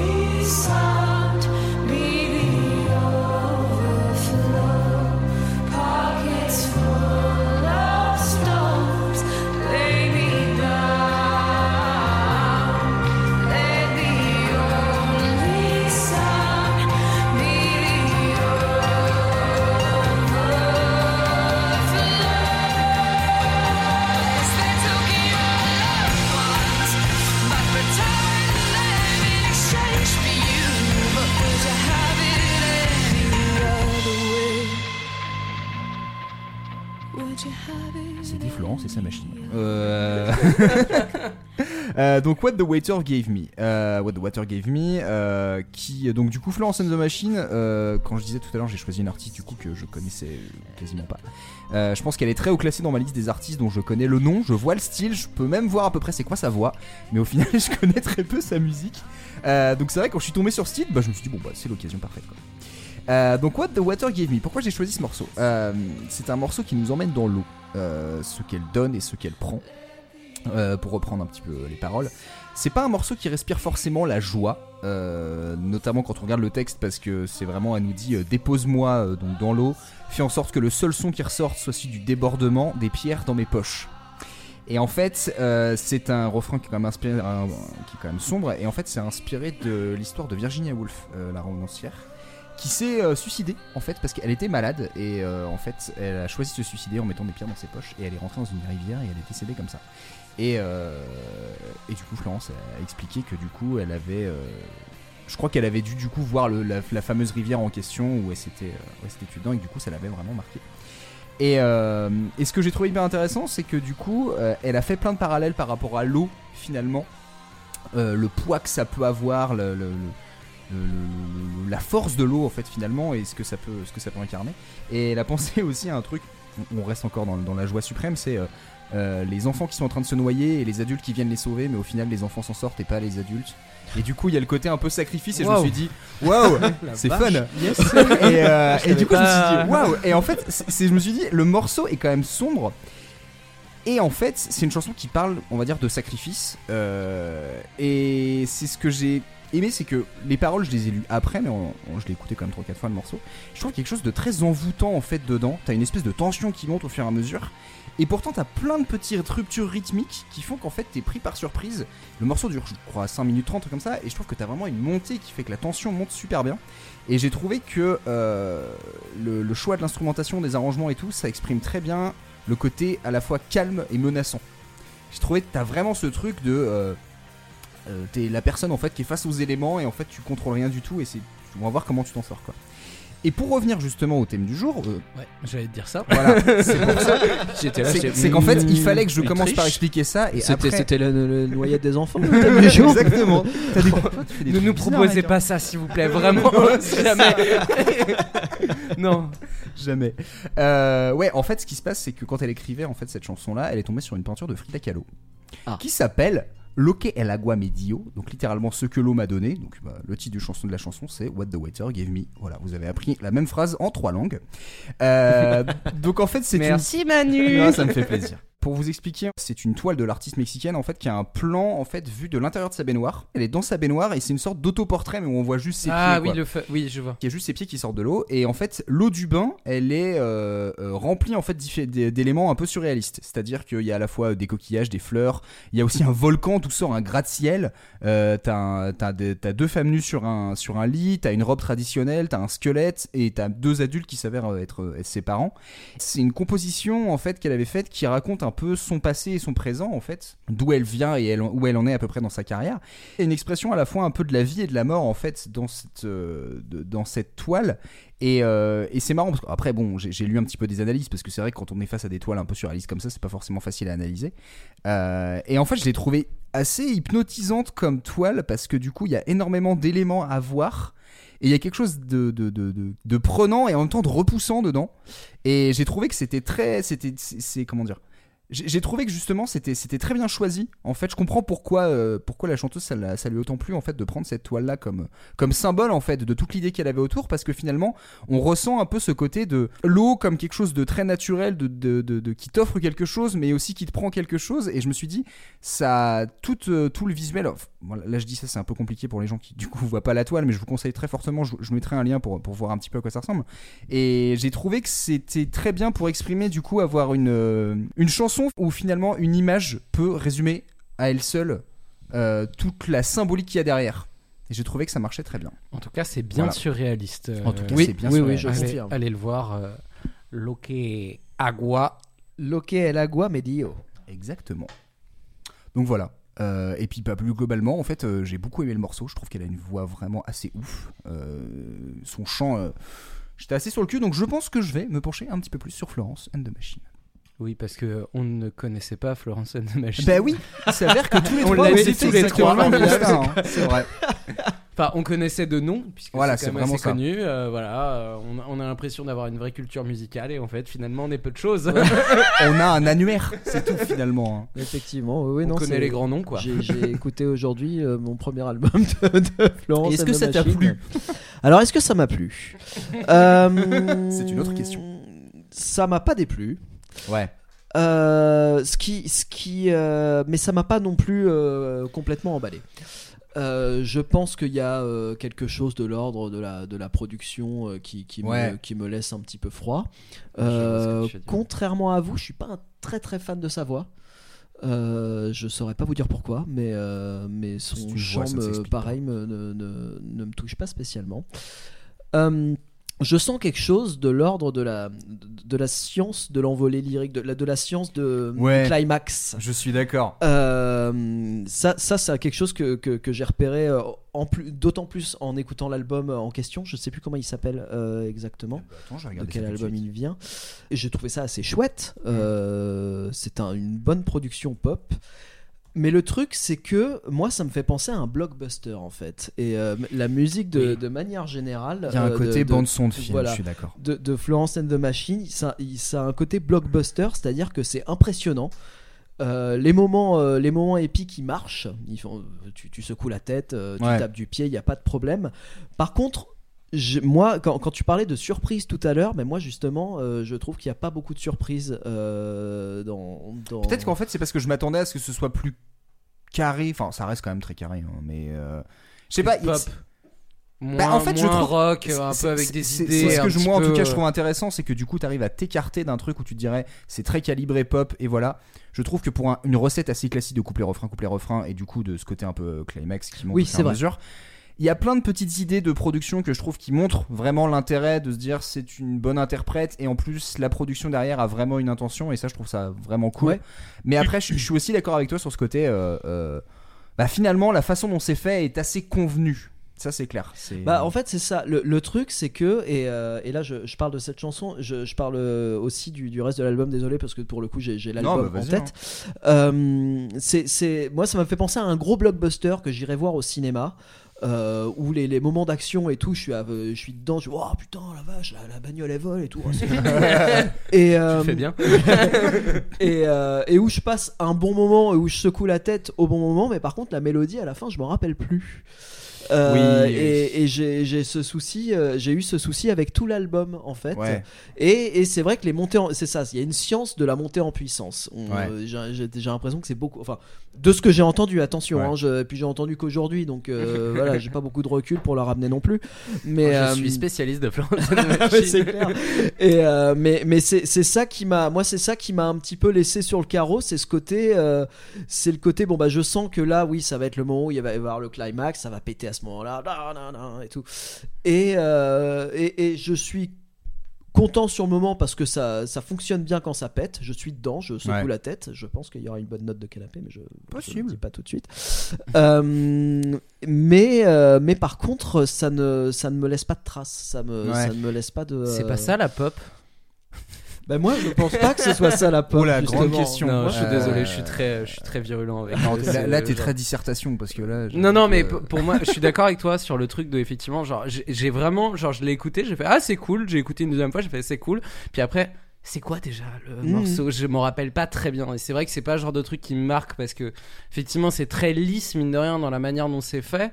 Mais euh, par contre, je pense que le propos, en tout cas, est assez, euh, enfin, Ah oui, c'est chouette. Bah, pertinent pour le de coup, le ça, dire. ça, je m'étais pas du tout. de parler de Frida Kahlo aussi, euh, Ouais. c'est toujours euh, très chouette, euh, Ah oui, oui, genre c'est d'artiste qui rend hommage à d'autres artistes comme ça, euh, qui est quand même. euh, Puis Frida Kahlo en plus, qui Ouais. est. euh, Oui, je vous conseille le Culture pointure. 2000 sur Frida Kahlo qui est très euh, très complet et très intéressant de, de, de parler de cet artiste qui est très connu et finalement très peu en fait. euh, bah, malheureusement, on connaît euh. le personnage, mais on connaît pas son art. Oui, puis on connaît pas problème. très bien le personnage aussi. Ah oui, non, non, on connaît les cartes postales, en ouais, fait, C'est hein, ça. malheureusement. Oui, oui, tu ah bah, connais le mono typiquement, sourcil euh, quoi en fait, c'est tout je quoi. fais- oui, oui, typiquement, je fais le malin en disant oui, Frida Kahlo quand même, mais euh, en fait, euh, je connais le symbole. Mais, Ouais. euh, mais Ben, je te conseille voilà. d'aller écouter le Culture 2000 Ouais. où tu vois vraiment sa vie et euh, surtout son importance par rapport à notamment le surréalisme dont Ah, on parlait justement. Et du coup, avec ce, refus catégorique de vouloir faire partie de ces connards de snob euh, qui étaient euh, le Breton, enfin Ouais, c'est ça André aussi. Breton et, Ouais. et tout ça, et de, de, de prendre un peu sa. Enfin, pour le coup, féministe euh, très, enfin, très forte pour, dans une époque où il n'y en avait pas. Oui. Enfin, en tout cas, des personnalités, on n'en entendait pas autant parler. Mais, euh, mais euh, pour le coup, je pense que c'est ça aussi qui est intéressant dans le morceau. euh, et c'est vraiment ça le lien que tu as fait avec euh, la peinture. C'est Ouais, en fait, si tu veux, elle a expliqué qu'en fait, elle était en train d'écrire, qu'elle avait un bouquin de peinture ouvert et que c'est là qu'elle est tombée sur ce truc-là. Elle a fait. Bah, en fait, c'est un peu euh, le, le, le, le, petit truc en fait où elle s'est dit ça colle parfaitement. C'est un peu le côté. euh, euh, comment, elle explique ça? C'est un peu. Elle a dit mettre un peu de l'extraordinaire dans de l'ordinaire. Et je pense qu'en fait, elle a pris un peu ce côté genre. Oui, la noyade, le sacrifice. Enfin, il y a quand même de trucs très terre à terre, très froid. Et en même temps, elle a réussi à mettre un truc très symbolique qui, je trouve, permet de prendre un certain recul. Ce qui fait qu'au fur et à mesure. Enfin, quand t'écoutes le morceau, t'as pas l'impression que c'est un morceau morbide, quoi. Oui, non, pas du tout, pas du Il tout. y a, il y a un truc, euh, oui, il y a un truc épique, mais il n'y a pas un truc euh, euh, malsain ou, ou, ouais, ou lugubre dedans. Et c'est ça que j'ai trouvé super intéressant. Mais, mais oui, en plus, je me suis dit, c'est l'occasion aussi de parler de Frida Kahlo, parce que, parce que ouais, malheureusement, on connaît, ouais, on connaît son nom, mais on connaît pas forcément ce qu'elle a fait. Donc. Mais, Donc voilà. euh, mais pour moi, c'est en tout cas la définition de l'indie pop, le morceau. Tu vois, je le Ouais, vois vraiment je suis comme assez ce d'accord. truc euh, très américain de c'est de la pop, mais on a quand même des références un peu folk, des références un peu rock, et on va tout mettre ça. euh, C'est d'abord indie. C'est anglais, hein. Et en plus, c'est C'est anglais Ouais, c'est anglais. oui, vu c'est anglais. Si, si. J'ai Ouais, vu sur ouais, Wikipédia ouais. ce matin. Alors, euh, ca- ca- calmez-vous parce qu'en termes d'anglais, moi j'arrive avec du. oui, non, mais de toute façon, c'est- c'est un épisode anglais hein, pour le coup. Je me oui, suis fait cette vrai, réflexion ça, tout à l'heure. attention, ouais. parce que la meilleure musique, elle vient de là-bas. Contrairement à leur bouffe de merde. Peut Venez pas me faire chercher, un compliment Venez Longchamp, me toi, hein. chercher. J'en ai rien à foutre. Euh, dernière petite anecdote, ce que tu demandais tout à l'heure, l'album s'appelle Ceremonials. Voilà. C'est euh, le deuxième album qui date de 2011. C'est ça. Ce Et, morceau a euh, déjà 10 ans, putain. ouais. Et envoyez-nous euh, pour vous le meilleur album de Florence and the Machine. Ouais. Et puis on ira écouter peut-être. Moi, que- j'avoue que euh, si mes comparses sont pas forcément preneurs, moi je sais que j'ai plutôt bien kiffé. Donc, J'ai pas dit, j'ai pas dit que Mais j'étais si pas. t'aimes rien Oui, bon, c'est vrai, c'est mon rôle. Sauf les morceaux que je mets, bien sûr. Ouais, ça. Quoique des fois même Quoique. pas. Euh, oui, c'est arrivé. Note de canapé Note de canapé, pas facile. note de canapé. Je vais la mettre à 6 perso. Moi, je mets 5. C'était en 5 ou 6. C'est c'est moyen, tu vois. C'est quand même incroyable, c'est moi qui vais mettre la meilleure note bah, de canapé Peut-être. C'est fou ça. Je m'y attendais pas du tout. C'est ça aussi Bah, t'as mis de- 5 à Brian Eno, alors si tu veux. euh, Mais oui, mais tu sais, moi, il m'en faut un peu on est plus. bien, hein. on est bien d'accord que la note de canapé ne représente pas la qualité de la chanson. Ah non, On est pas du bien tout, d'accord. absolument pas. Non, il Ouais, y, a- ouais. y a pas de. Non, non, c'est c'est la. un peu particulier à saisir hein, le, le- le C'est- truc de la note de canapé. C'est hein. tout le principe, c'est faire en sorte que ce soit une échelle qui mesure finalement pas grand chose et surtout pas la qualité de la musique. Oui, puis en fait, euh, qui sommes-nous pour juger de la qualité d'une musique et puis Tout mettre à fait. des notes à une musique en fait. euh, C'est vraiment pour le jeu. Donner une appréciation, pourquoi pas Donner une note, euh, aucun intérêt. C'est juste que Déjà, je donner de des notes, dans ça un n'a canapé, aucun intérêt, euh, déjà même pour les élèves. Alors, pourquoi on mettrait ça pour de la On va musique pas mettre des lettres, ça va être chiant. Oui, mais les gens n'écouteraient pas l'émission si on est si Si on pas de classifie note de pas. S'il n'y a pas je note de canapé, je pense qu'on perd la moitié de notre auditoire. Ah, c'est sûr, c'est ce qu'ils attendent à chaque fois. hein. On nous a dit, euh, d'ailleurs, on a fait des time codes euh, juste pour les notes de canapé. Oh putain, faudrait que je le fasse. Alors pour la note de canapé, moi du coup, bah, je mettrais plutôt 7. 7. Parce Ça va, que, 5, 6, 7, parce c'est que j'ai, j'ai, j'ai l'impression, euh, je sais plus si tu disais ça tout, euh, en off ou, euh, ou pendant l'enregistrement, mais moi j'ai l'impression que c'est taillé pour le live en fait. Oui, C'est ça le pour, problème. Ouais, clairement. Je suis assez d'accord. Et, et tu dis c'est ça le problème, et effectivement, je, trouve, et je suis d'accord, c'est ça le problème. Il y a, y a un C'est toutes côté, les failles de il l'échelle y a un côté hein. formulatique en fait. Ouais, mais est-ce que c'est un vrai pas, problème? Mais- Parce que des fois, enfin, moi j'écoute beaucoup de rap et des fois c'est pas assez taillé pour le live et du Mhm. coup c'est chiant. Du coup, je trouve ça intéressant les gens qui pensent aussi au live. Mais du coup, je trouve ça- Oui. Ce qui est intéressant, c'est que je suis en train de me poser la question est-ce qu'en live, après, je pense que ça a été quand même un gros morceau pour elle. Euh, parce que je me disais, est-ce qu'entre guillemets c'est un banger quoi? Est-ce que c'est genre le, le- Non mais. Oui, mais je suis C'est désolé. vraiment, c'est vraiment pas ce que je me fais de la définition d'un banger, mais en même temps, t'as raison si, pour un groupe comme ça. comme ça, si, oui, c'est mais c'est juste que moi, tu me dis, hey gros banger, tu me mets ça, je suis, je suis un peu frustré, je vais pas te Quand je vais te montrer un banger de Brian Eno, mon pote, tu vas être déçu. Je m'attendais- à un bon gros truc là qu'on voit. Non. Non, mais je pense que c'est un. Si, c'est un morceau Ça majeur, je pense, quand elle le fait en live. Et je pense que quand t'es en live, je pense que si toute l'instrumentation, je pense qu'avec sa, sa prestance et tout, ouais, ça peut être un truc où tu fais, ouais, c'est un 9 Ouais, bien en live. Par contre, à la maison, euh, j'ai du mal à le voir, euh, à le voir aussi haut, quoi. Ah, mais lui, il relativise. euh. Mais parce Ah, que moi, c'est un homme qui a de la nuance. J'étais d'écoute, je, je l'ai écouté sur mon canapé. Les moments euh, où je disais les moments épiques, les moments de levée. climax, euh, bah je j'ai- j'ai j'ai secoué de la tête comme ça. J'ai pas ondulé par contre, je n'ai pas ondulé. Moi j'aime bien onduler. Mais, Il faut que je sente au niveau des, euh, Voilà. des mais trapèzes en et tout tout. cas, je, bouge, je dois dire que j'ai- j'ai j'ai senti le tempo, j'ai senti le voilà. Mais toute petite truc euh, avant de, avant de passer à la suite, je pense que pour le coup, le- on parlait de la production tout à l'heure qui est quand même très carré, je pense que ça joue là-dessus. Euh, parce que, ouais, typiquement, je pense que ce morceau en live, peut-être que l'instrumentation elle est pas la même, peut-être que du coup, les Mhm. guitares, les basses et tout, enfin, Oui. peut-être que voilà, t'as plus de punch dedans. Oui. Là où peut-être que ça a été un peu trop lissé parce que ouais, on voulait faire en sorte de bien entendre les chœurs, quelque chose comme ça. Et bah malheureusement, c'est un problème de beaucoup de morceaux euh, taillés euh, indie rock. euh, Bah, et puis là, 15-20 là, je vais, là, années, je vais, je vais dire un, un- un vrai truc de, de, de connard, de chroniqueur. de- Allez, de Oui, rock, vas-y, euh, vas-y, on adore ça. Mais effectivement, moi je trouve que c'est pas très organique. Ah ouais, ouais, ouais, bon Euh, gros oui. truc de connard. Voilà, désolé. Non, je vois ce que tu veux dire. Oui, c'est que ça sent le- la formule, l'écriture. euh, ouais. C'est bon. carré. C'est carré. C'est très carré. C'est peut-être trop carré, mais Mais c'est chouette. C'est, c'est... mais c'est bien fait. C'est Mais oui. moi je sais que c'est voilà, c'est pour ça que je peux être facilement preneur sur des trucs comme ça quand la pop elle est bien faite. Mhm. je peux être facilement client. Mais mais en tout cas j'écouterai l'album pour me faire vraiment une idée parce que bah voilà comme comme nous comme nous trois en fait je, je ne connais pas trop donc euh, je me ferai vraiment un avis sur Florence et sa machine. Et euh, fa- félicitations, tu es aventureux euh, dans, cette, dans cette émission. C'est vrai. Mais j'étais persuadé que j'allais être le gars. Bah, je suis désolé, j'ai jamais écouté Florence and the Machine et que quoi Mais comment ça? Bon, Et non. c'est formidable. Très bien. Je pense qu'on a fait le tour sur cette chanson. Euh, What the Water Gave Me. Léo, je peux te laisser la main pour le grand final. Euh, le grand final, alors du coup, euh, je vous ai. J'ai un peu triché, Ouais. j'avoue. Sale petit tricheur. J'ai pris un, un, un- Je sais pas si on peut appeler ça un EP, euh, c'est un, sing- un CD de titre qui est sorti l'année Euh, dernière. Ouais, ouais c'est ça. Ouais. qui est de Monde Kibi, qui est un groupe anglais, et euh, le, le CD de titre euh, porte le nom des deux titres qu'il y a dedans, qui s'appelle Blackstone Blue Liquid. Et qui s'est sorti en 2021, il y a 8 mois.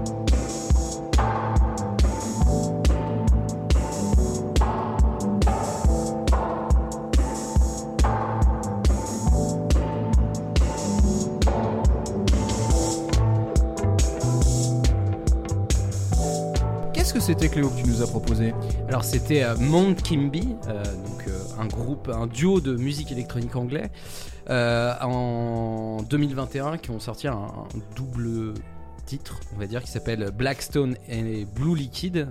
Et du coup, le, le, le- l'EP entre guillemets s'appelle comme ça. Un double, on va appeler ça. Voilà. Euh, single, faut savoir que les deux sons sont issus de, des sessions d'enregistrement de l'album précédent qui s'appelle Love What Survives. Survives. Ouais, Survives, pardon. Euh, où ils ont pris euh, un vrai batteur et euh, un claviériste. Et dedans, il y a aussi des featuring avec notamment King Krul ou alors avec James Blake. Voilà. Donc, euh, donc c'est des mecs qui sont bien bien implantés dans le, dans le réseau musique électronique anglaise quand même, mais avec un, un background assez rock on va dire entre guillemets. Leurs premiers albums sont très très euh, musique électronique, presque dubstep euh, à l'ancienne, vraiment à la dubstep anglaise, pas, pas du Skrillex, plus un truc posé avec des grosses basses. Euh, donc oui, je vous conseille vraiment vraiment beaucoup beaucoup l'album l'album, euh, Love What Survive qui, qui- qui est pour moi un des meilleurs albums qui est sorti euh, ces dernières années je pense un de mes albums préférés pour le coup que j'ai écouté il y a pas si longtemps que ça Ah oui, quand même. ouais vraiment je qui réunit à lui-même et vous l'avez pu entendre dans les dans les extraits enfin dans l'extrait qu'on a passé qui est quand même euh, un, un morceau qui enfin des un style de musique qui va emprunter aussi bien la musique électronique au rock à plein Mm. de d'influences assez diverses euh, avec euh, des textures de son hyper particulières mais en même temps il y a beaucoup de mélodies il y a Enfin, il y a beaucoup de répétitions et en même temps il y a beaucoup de changements. Enfin, il y a un, un truc que moi je trouve vraiment extraordinaire. Et puis en plus, quand euh, on ramène dessus euh, des morceaux euh, genre King Krul qui chante avec sa voix très grave et ça, ça marche à 3000, il n'y a pas plus anglais que ça. Et si j'ai choisi ce La morceau. Marmite. C'est La Marmite. anglais la Marmite. Bah, ça peut être aussi australien, donc euh, Oui, mais qui s'appelle la Vegemite en, en Australie. C'est juste des Anglais en vacances depuis trois siècles. hein, C'est vrai. Et du coup, si j'ai choisi ce morceau, euh, déjà parce que euh, si vous regardez le la, la cover de l'EP, il y a, il y a vraiment une peinture dessus. Ouais. Et que Blackstone, Blue Liquid, il y a un peu cette idée de peinture, je trouve. Et encore plus, je trouve dans les textures du son, il y a quelque chose de très. euh, euh, comment dire euh, J'ai oublié le nom de Pollock, tout ça. de Ah, oh là. De, de- oui, de point. De... Ouais, mais tu, fais plus le de, geste. de- ouais, tu fais le geste, mais c'est pas très euh, radiophonique. Non. non, mais de la peinture euh, pas expressionniste, euh, de la peinture euh, abstraite, en fait, vraiment un truc de, de je, je vois beaucoup de, en fait, très liquide. Donc avec ce truc de peinture, j'ai un peu triché. J'ai effectivement, c'est juste que j'ai essayé de chercher des trucs sur la synesthésie, je n'ai pas trouvé un truc qui me convenait, et du coup, je suis revenu à ça parce que ça me parlait un peu sur ce sur ce thème. Et plus que de la peinture euh, finie, c'est plutôt de la peinture en tant que telle, en fait, l'objet peinture, on va dire. Et que je pense qu'il fallait euh, faire écouter du Monde Kimby parce que vraiment, je pense que ça peut parler aussi bien à des amateurs de rock comme à des amateurs de musique électronique. Et je trouve qu'ils font un pont qui est, qui est vraiment bah, très bien foutu là-dessus. Euh, Mm. Aller chercher des mecs comme James Blake, donc aller dans de la pop hyper bizarre. euh, Il y a ce truc de ces en live, ça a l'air vraiment oufissime. Si jamais vous voyez qu'ils passent euh, près de chez vous, allez-y. Euh, Je rêve d'aller les voir en concert parce que ça a l'air d'être justement ce- ce- cette alliance entre l'énergie du rock avec sur scène. Il y a quand même des synthés, il y a un batteur, il y a tout ça, mais avec euh, quand même l'énergie de la musique électronique, avec ce truc de assez répétitif. Pourquoi tu me regardes comme ça avec un... C'est Warp Records Bah, oui, Évidemment. euh, évidemment. évidemment que c'est Warp Record. C'est, c'est vraiment l'album euh, Love What, What Survive euh, est vraiment un, pour moi, un- je pense un des vraiment meilleurs albums qui est sorti euh, enfin ces cinq dernières années, euh, enfin tout confondu. Et du coup, peinture, voilà, j'ai un peu étiré le fil, mais en même temps, Ouais, t'as non, choisi le thème bien. avec ton morceau. voilà, c'est un peu tout ce que j'avais à dire là-dessus. T'en as pensé quoi, toi, Benjamin? Euh, moi j'ai trouvé ça très chouette. Moi ça m'a, moi ça m'a fait penser, je sais pas pourquoi, mais euh, le, le premier morceau surtout, euh, et, et je cherche le film euh, auquel ça pourrait me faire penser, mais ça, ça me fait penser euh, thriller politique des années 80. Je ne sais pas pourquoi. Ça, il y a- Un truc y a- fait par Michael Mann ou un Bah ouais, ouais, il y a, y quelque chose, je, mais- sais pas pourquoi, ça- ça- il y a cette énergie. Euh, tu as, parlé de Cannes pendant le, le morceau aussi, je- j'avais pas du tout. euh, là, je Ah, te, mais en fait, je te pique la pensé, référence. ouais, parce que c'est vrai qu'en hein. le disant, en- euh, quand tu l'as dit, je fais Ah oui, effectivement, putain.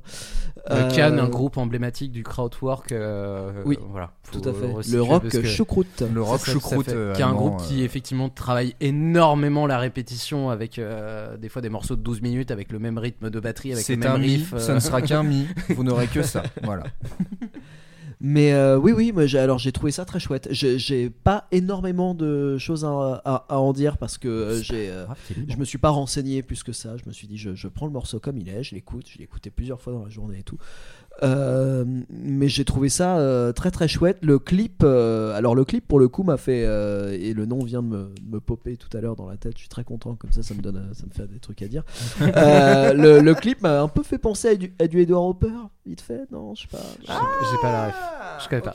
Euh, peintre, euh, si, si, il y a au moins une toile d'Edward Hopper, si tu connais. Il y a- il y a une peintre truc américain là. Le, Ouais, le- ouais, il y a Le une truc peint- dans le diner. Le diner, Exactement, ok, ouais. ok, merci. Euh, Ok, oui, je vois. Qui a euh, un style en général euh, à la fois très coloré et très mélancolique. Mhm. Euh, Enfin, moi, c'est comme ça que Oui. j'interprète Hopper. Mais, Oui, oui, euh, tout à fait. Mais oui, non, c'est vrai. J'avais pas fait le rapprochement, mais euh, je suis d'accord qu'il y a un truc un peu comme ça. Il y a un côté un peu chaleur urbaine et en même temps Mhm. quelque chose d'assez froid. C'est assez marrant. ouais. Bah puis la solitude des gars parce que c'est un, clip qui se passe dans le métro. Ouais. Euh, et effectivement, j'encourage les gens qui nous écoutent euh, à aller le regarder.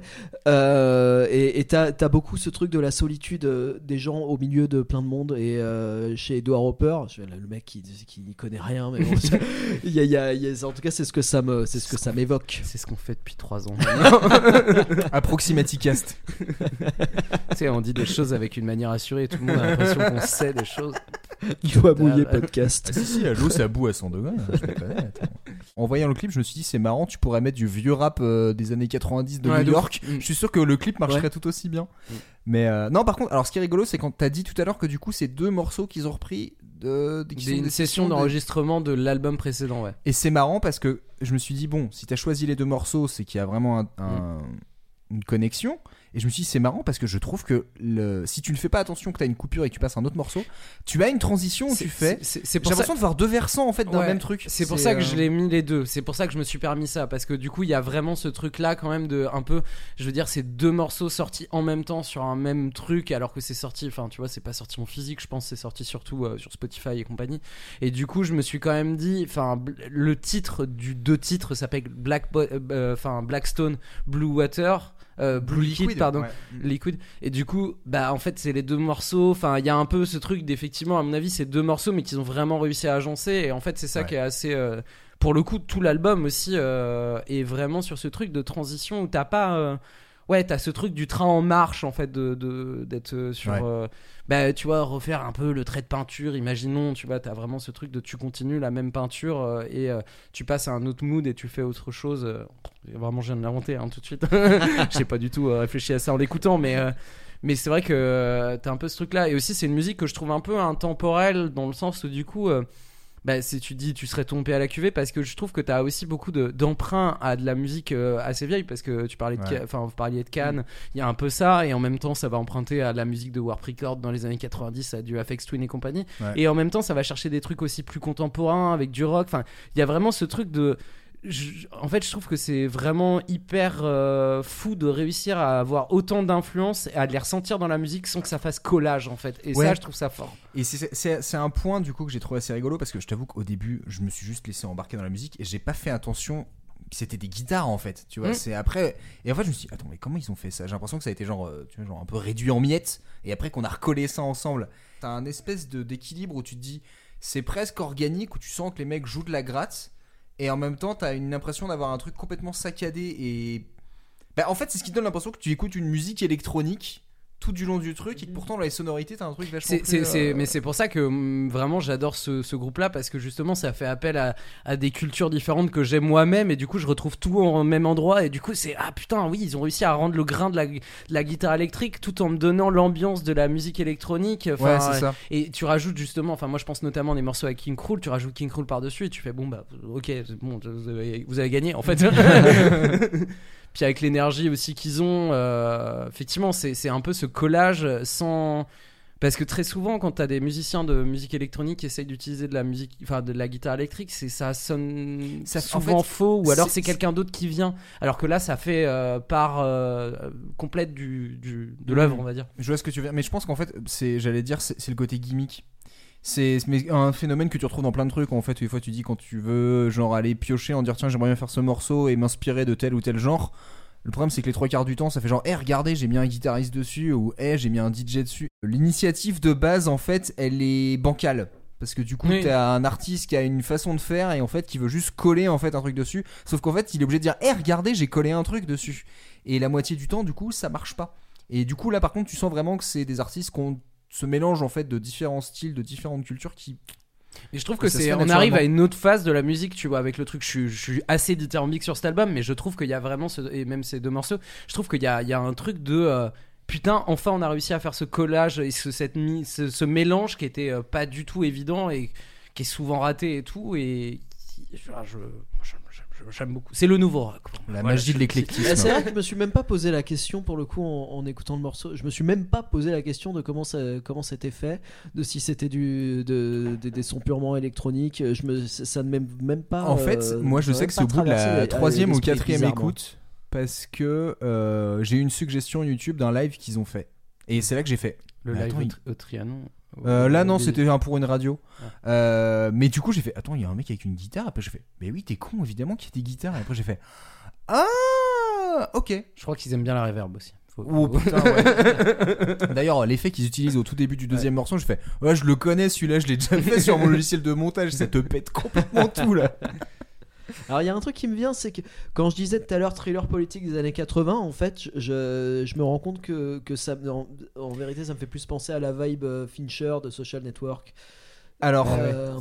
C'est marrant parce que moi je m'étais dit, je voyais bien un truc genre film indé euh, new-yorkais. Je me suis dit, en- en- imagine un Jim Jarmusch mais qui ferait un film genre euh, ouais dans les années 2000. Je, je me dis ça pourrait coller ce Ouais. genre d'ambiance. Il y a un côté à moitié sombre et en même temps le côté un peu chaleureux de la ville. Enfin je sais pas, il y a, hum, je trouvais que ça marchait bien.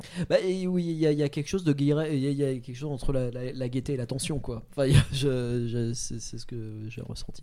Mais très mauvaise, du coup, euh, très mauvais choix pour la peinture, puisque là, ça vous fait penser à des films. Oui, bon attends, on va corriger. Euh, référence de peinture. euh, Moi, c'est bon, j'ai dit Edward Hopper, je, je peux poser le bleu de Klein, C'est bon. Voilà, j'ai dit un truc. Ouais, il y a un peu de ça, ouais. ouais. non, mais c'est par contre, effectivement, il y a un peu ce truc euh, dans, dans le. Enfin, la cover est liée à ça aussi. Oui. Du coup, je me suis dit, allez, ça va, je, vais pas tirer trop loin le truc non plus. Il y a un lien quelque part. Je suis d'accord. Euh, la grande question. L'échelle de canapé. C'est C'est dur, c'est très dur. Je vais mettre un 6. Ok. Ah, ouais, tiens, marrant. J'aurais pas cru. Euh, Voire un 7, tu vois. je, je, je t'autorise à ne pas argumenter sur le sujet. Un parce que- 6,5. Ouais, non, mais je peux argumenter. hein, c'est qu'il y a, y a un kick, il y a un truc de, qui te fait rentrer dans le, dans le truc. Et je. me- D'accord. Non, mais en fait, je crois que j'aime trop la musique pour que je puisse pas rester indifférent. Tu vois, je pense que c'est même ce pas lié à l'énergie. C'est juste que je pense que ça doit être un des. Enfin, franchement, dans les. C'est plus grosses découvertes que j'ai fait dans les, dans les trois dernières années où du coup j'étais. et j'ai redécouvert ça il y a pas longtemps euh, après avoir oublié. Tu sais, tu sais, le truc génial d'écouter un album, de faire extraordinaire, et puis tu reviens deux ans plus tard, tu fais. Mais, Mais oui, il est trop bien, bien. cet album! Et je l'ai fait écouter genre à, enfin, à plein de gens, et il y avait des gens qui m'ont dit, mais oui, c'est vrai que c'est trop bien! Et tu fais, oui! Ça tombe bien. Voilà. Bon, bah, il t'a plu ce thème finalement. Allez, voilà. allez, j'ai Ouais, pu placer du monde. Barbie. non, euh, du, euh, donc euh, 6,5. Si, Ken- ok, d'accord. Tu pars sur quoi, toi, Benjamin Eh ben, moi, je vais mettre un 7. 7 Euh, ouais, ouais, je mets, je mets un la 7. continuité. Alors, il n'y a pas le, y a pas le, le côté climactique, il n'y a pas les climax euh, du morceau précédent. Par contre, c'est plus continu et c'est et euh, moi ce que j'aime bien, c'est la tension euh, permanente et le et c'est une musique qui s'écoute en marchant, hein, je trouve. C'est exactement pense, ce que j'allais dire. c'est, tu vois là, je me suis dit, le canapé, il est même. Le, le canapé, c'est un canapé que quelqu'un a laissé dans la rue. Et toi, tu marches dans cette rue en fait, et tu marches de nuit en pleine ville, et voilà. Et tu un- regardes derrière ton épaule de temps en temps. moi, je trouve que ça, ça- y a quelque chose comme ça, de cet ordre. Non? Alors que moi, c'est le truc que j'écoute sur mon canapé, un peu bourré en fin de soirée, vraiment genre à fond, et genre je suis. Ah ouais. les deux. Les Tu l'écoutes Ok, sur le chemin, t'arrives deux. chez toi, tu fais. Je vais peut-être me le réécouter ce morceau en fait. Il était cool. Euh, moi, je serais parti sur 6 pas facile parce que je trouve que oui, il y a- il y, a une certaine continuité, la tension marche bien et tout, mais vu qu'en fait, bah, enfin entre guillemets, il y a pas d'explosion, mais il y a pas besoin en fait qu'il y en ait une. Mais c'est ce qui m'empêche de le faire monter plus haut que ça. mais sinon, je trouve que. Après, c'est vrai que euh, c'est pas une musique sur laquelle je danserais pour le coup. Non. Euh, c'est pas une musique sur laquelle j'ondulerais non plus. C'est pour ça, en mais fait, c'est- marcher c'est marche bien musique à- là-dessus. C'est une musique à marcher, je pense. C'est vraiment Ouais. une musique à marcher d'un pas un petit peu euh, assuré, euh, angoissé. euh, Mais en rythme. Voilà, mais Non, en tu rythme. Ah fais, oui, très putain, important. Je suis tellement en rythme avec la musique. Mais c'est à- c'est à ça qu'on reconnaît aussi que c'est quand même des musiciens de musique électronique avant tout, c'est Ouais. que c'est des morceaux de transition, je pense, Oui. ce genre de truc. En fait, c'est un truc pour aller vers quelque chose d'un peu plus, Ouais. justement, avec du climax, avec euh, qui envoie. Mais c'est ça qui est chouette aussi, c'est de pouvoir poser cette tension un peu longue, ce qui manque des fois avec euh, les trucs de pop, effectivement. Mais déjà un morceau de pop de 5 minutes 30, euh, on n'en a pas parlé, mais euh, Alors, du coup, je vais te poser une dernière rare. question. Euh, c'était bien. du- Oui, Oui, Ouais. c'était bien. Ouais, c'était bien.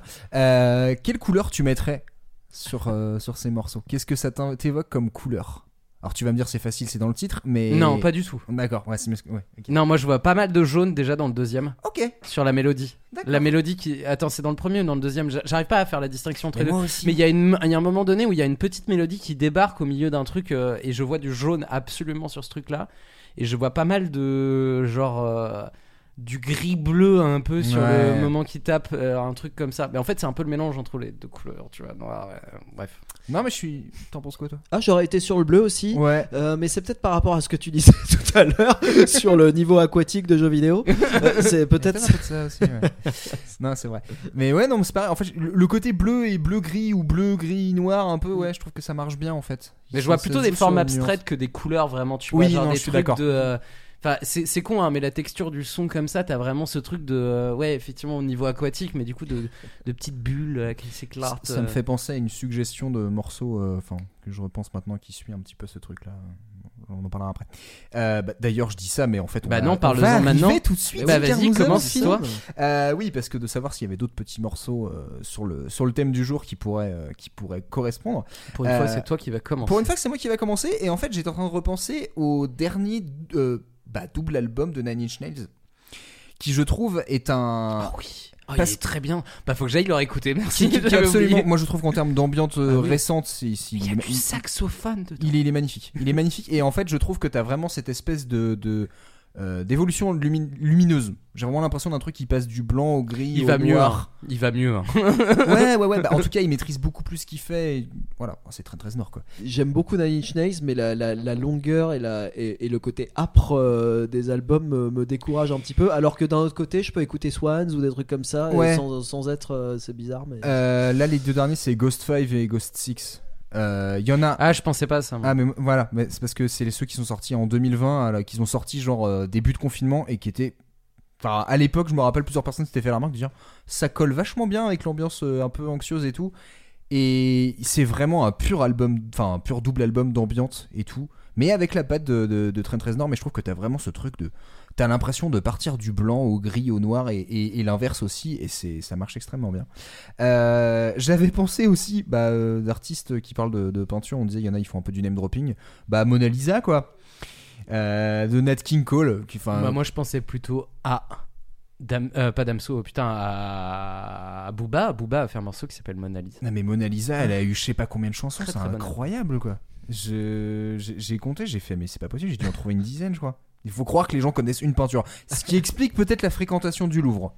Mais euh, et euh, si dernière, je sais pas pourquoi j'ai pensé à du France Gall. Elle fait une chanson qui s'appelle Cézanne Pan, qui parle Ah bon justement de Ah. Cézanne. Voilà. D'accord. Je me suis dit voilà, morceau français, désolé, on fera pas une intégrale anglaise, mais euh, mais voilà. Mm. Des idées? Autres Euh, je, je te laisserai finir, tu vois, c'est pas mal Ouais. que l'invité il finisse pour une fois. C'est vrai. C'est vrai qu'à chaque fois c'est toi qui finis, mais vaut mieux que ce soit l'invité qui Puis ça me finisse. permet de revenir sur le dernier. Ouais. C'est parfait. Parfait. Euh, moi je disais que j'avais j'avais regardé pour la synesthésie et du coup il y avait euh, Billie Eilish avec euh, Bury a Friend où du coup Ah ouais il y avait ce truc là. Bon après c'est plus des interviews d'elle qui dit qu'elle voit des couleurs marron et tout ça et donc c'était pas hyper intéressant et pertinent. Après Billie Eilish c'est pas c'est pas mal à écouter. Euh, justement en parlant de effectivement de peintre en fait il y a le le le comment dire le leader, enfin chanteur d'Incubus en fait, qui fait de la peinture. Ah ouais J'avais oublié ce détail-là. Oui, ce mec est extrêmement beau, chante très bien. euh, Brandon Boyd. euh, ouais, apparemment un il écrit très vestige de bien. mon adolescence. Ah, pas moi, j'ai découvert ça plus tard et j'étais pourquoi je connaissais pas ça? Enfin, surtout les deux pro, deux trois Mais c'est premiers vrai que Dans albums. Morning View, il y a pas des trucs autour de ça. Mais si, si, si, il peint, il fait des trucs. En plus, franchement, ses peintures sont vraiment pas dégueu, tu Ah vois. c'est, c'est pas, euh, c'est genre pas non plus de l'abstrait total, mais c'est un truc, tu sais, genre il y a un peu une maîtrise du truc, euh, tout en faisant un truc un peu, euh, ouais, abstrait. Franchement, c'est assez chouette. euh. Et puis Incubus, c'est vraiment pas mal, pas tout. Il y a trop de choses. Il ouais. y a, et là, pour le coup, dans le genre, par contre, ce qui est intéressant, je trouve, avec la carrière de ce groupe, c'est d'avoir réussi à se renouveler sans se travestir. Et franchement, voilà, on peut dire ce qu'on veut. Enfin, Light Grenade euh, est pas euh, le meilleur morceau de l'univers et tout ça, mais je- Laquelle C'est quoi? Attends, je crois que c'est Light ou Love Grenade, je sais plus. Mais je hein. crois que moi je, suis- je suis allé jusqu'à parce que j'ai j'ai écouté ça quand j'étais ado donc euh, euh, jusqu'à euh, A Crow Left of the Murder ou un truc comme ça. C'était le quatrième. ou Ouais, bah, je crois que moi j'ai écouté, j'ai écouté genre Light Grenades. Light Grenade. Ouais, ah c'était après ça. Ouais, Bah, c'est après. Et qui est, très très pop, mais en même temps, t'as toujours l'énergie d'Incubus. Et franchement, ça s'écoute bien. J'irai réécouterai pas, mais euh, c'est Science qui est clairement Oui. un petit bijou de. Moi j'étais Morning View, j'étais très Morning View. Ah ouais? ouais. ouais. Ah non, moi c'est Fungus Amun- Mais non, mais- Us, moi que j'adore par-dessus tout. Non, mais de voir le mec qui commence avec, il commence avec des dreadlocks jusqu'au cul en faisant des trucs de genre. Vraiment des trucs avec de la basse, du funky. Après, il passe sur un truc néo-metal, mais genre tout ce qu'il y a de plus avec du, du scratch euh, à la, enfin, les Linkin Park et tout ça. Puis après, qui part dans du métal un peu plus classique, euh, c'est fou. Eh ben, vous êtes un groupe euh, du milieu des années 90. Qu'est-ce que vous allez faire de vos années d'après Ouais. C'est un Mais peu, du coup, ils ont euh, réussi à se renouveler et du coup, euh, effectivement, le, le chanteur euh, Brandon Boyd fait aussi de la peinture. Donc j'y ai pensé pendant l'émission, pas du tout avant. Eh ben, tant mieux. T'avais pensé à un truc? Alors oui, oui, à trucs. plusieurs trucs. Alors là, vous allez voir que le mec, il est en boucle et que c'est presque euh, flippant. Euh, Oh. mais parce qu'en fait, les morceaux tournent plus ou moins autour de John Cale. Euh, Il y a Pablo Picasso, des... c'est un morceau qui a été repris des Modern Lovers. Merde, oh là là, j'ai un gros trou de mémoire. C'est un, une chanson qui en plus euh, a, a un espèce de, de second degré étrange où euh, qui dit Pablo Picasso was never called an asshole. Ce qui a bien changé. Parce que ça, maintenant on le oui. traite d'asshole euh, et je pense que c'est une bonne chose. Euh, Modern Lovers, ouais, t'as C'est ça, les Modern Lovers. 76, ouais, j'ai- ouais. j'ai- Bah, John Cale l'a enregistré oui, bah oui, c'est John avant, Cale, c'est et John voilà, Cale qui l'a produit en fait cet album. Un groupe euh, punk, enfin pas très, non, c'est pas très punk. c'est- J'aime bien comment ils appellent ça proto-punk. Oui, voilà, bah, Ça, c'est c'est un ça. peu- c'est c'est époque Stooges et tout, où tu fais ou MC5 où tu fais ah c'est euh, punk puis c'est pas déjà punk. Alors que un c'est peu- pas, en plus ça, ça ne ressemble absolument pas aux Stooges euh, Oui. ou à MC5. hein, c'est beaucoup plus, euh, c'est beaucoup plus cool. C'est- c'est- Il y a beaucoup plus de un, un- un- un côté pavement en fait. Ah ouais Euh, ouais, chez euh, chez ce gars-là, un côté un petit peu. euh, euh, euh, branleur poète euh, euh, touchant touchant rigolo enfin voilà. Je, je connais que cet album hein, parce que je sais que la carrière de de Jonathan Richman est beaucoup plus euh, riche que ça. Donc c'est aussi un album produit par euh, John Cale. C'est en plus c'est un le Pablo Picasso est un morceau qui a été repris par David Bowie Ouais. et par John Cale. Quelle voilà. Donc comme ça. Ensuite il y a Magritte qui est un morceau de John Cale. Décidément. C'est quel emmerdeur. Euh, et puis et puis euh, puis Andy Warhol de Bowie. Euh, T'es monomaniaque un Je peu. te jure, c'est chaud. Euh, je m'énerve moi. Non, mais je m'agace. hein, je te promets que je m'agace moi-même.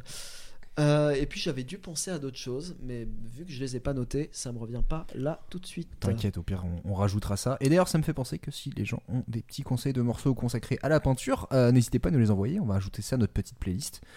Euh, qui risque d'être, on- qui peut être bien garnie parce que comme on me disait, il y a quand même pas mal de, de- de su- de morceaux sur le sujet. Et j'ai une petite requête parce que là, j'y ai pensé et je m'étais déjà fait la remarque. Est-ce que quelqu'un a déjà fait un morceau inspiré du cri de Munch? Parce que je me suis dit, en vrai, je pense qu'il y a un truc musicalement qui serait stylé à faire là-dessus et j'ai pas trouvé de morceau en rapport. Donc Il y a pas un truc de grindcore super chelou. euh, Euh, ouais, moi ça me parle en plus. J'ai appris un truc, alors anecdote du jour, pas du tout musical, mais pour votre culture G c'est pratique. Le cri du munch, en fait, le cri, c'est pas la personne en train de crier, c'est quelqu'un qui entend un cri et qui réagit à ce cri. Ah. Mais c'est encore plus flippant comme ça. Et voilà, et quand j'ai su ça, j'ai fait, mais c'est pas con, mais c'est mieux en fait. Donc, ouais, je sais pas si quelqu'un a fait un morceau inspiré de ça, mais euh, je serais curieux de voir à quoi ça ressemble. Pour finir ce goûter, Merci Benjamin quand même, ah d'être bah, venu. avec plaisir, c'était c'était un vrai plaisir. C'était merci Très beaucoup. cool. Merci de m'avoir invité. Euh, on s'est on s'est bien bien amusé. J'espère que les gens aussi. Euh, Juste une petite question, t'as un programme prévu pour avril-mai de, de prochain épisode qui va sortir ou, ou Oui. peut-être plus tard ou je sais Euh, Il y, a, un- il y a un épisode euh, qui sortira. Mais je donne pas de je donne pas de date parce Tu que c'est mort. tu as tout à fait raison. J'ai arrêté ça il y a bien longtemps. Euh, je, je sais pas si je dois dire si, je vais le dire, je vais le dire. Ça va être mon premier français. Euh, Ça va être Oh. sur Bachung. Oh Voilà. Je connais quelqu'un qui va être bien content d'écouter ça. Et c'est pas moi. C'est euh, c'est notre cher Cyril de Médisque à moi, euh, qui est quand même un, un bon connaisseur du sujet, donc je pense que ça va l'intéresser. Je lui enverrai à l'occasion hein, quand ce sera sorti. Merci quand même les gens qui nous ont écoutés jusque-là. J'espère que vous avez bien profité Merci, de ce les gens. 21e goûter. Merci. Merci Léo, encore une fois, Merci d'avoir Manu. apporté ta verve, Merci la Benjamin. basse. Merci, Merci les gens. Léo, merci Manu. Merci Euh, la musique. formidable. Merci la musique. hein, Merci à vous. Merci la ensemble, peinture. Merci la peinture. Si vous avez aimé ce goûter, n'hésitez pas à écouter les épisodes précédents euh, qu'on a fait. L'excentricité avec euh, Dame d'écoute ça, on s'est bien marré. Euh, Qu'est-ce qu'on a eu récemment aussi? On a eu le surréalisme. On a eu les procès euh, avec, Oui. euh, avec Salman. euh, on s'est J'ai vraiment. beaucoup aimé celui-là. C'était génial, j'avais juste à les laisser parler tous les deux et ça, ça coulait tout seul. Ah oui, c'est un épisode, effectivement, on a peut-être un peu beaucoup parlé à deux. Ah non, mais moi j'étais content pour une fois. Euh, non, je déconne.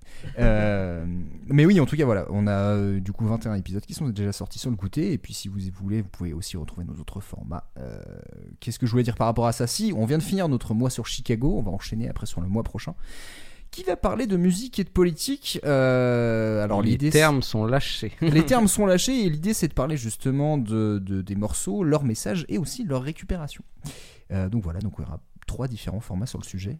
Et n'hésitez pas à nous faire des petits retours sur euh, la discussion. Ouais. Si vous avez des choses à nous dire, euh, on est toujours preneur d'améliorer le, effectivement, Le format, le trouver format. un petit truc, est-ce qu'il manque des choses, voilà. Est-ce que le doublage c'était bien? Ou c'était pas bien. Ou Vous avez le droit de dire quand c'était pas bien. Vous ou êtes pas obligé de dire quand c'est oui, bien. c'est toujours les mêmes, on s'emmerde. Après, par contre, ça sera toujours les mêmes. voilà, par contre, ça, on ne peut pas grand chose. Hein. On peut pas- ramener on, on peut pas mais- engager des causes. Des... Laissez l'invité tranquille. L'invité, par contre, c'est nickel. C'est juste les mecs qui présentent qui me C'est la première fois de ma vie que je parle dans un micro de manière spontanée. ok? Laissez-moi. Maintenant, il n'y reste plus qu'une ch- qu'une chose à dire. Le goûter, ça ne se justifie pas. Ça, ça se prend. Ciao, bonne soirée.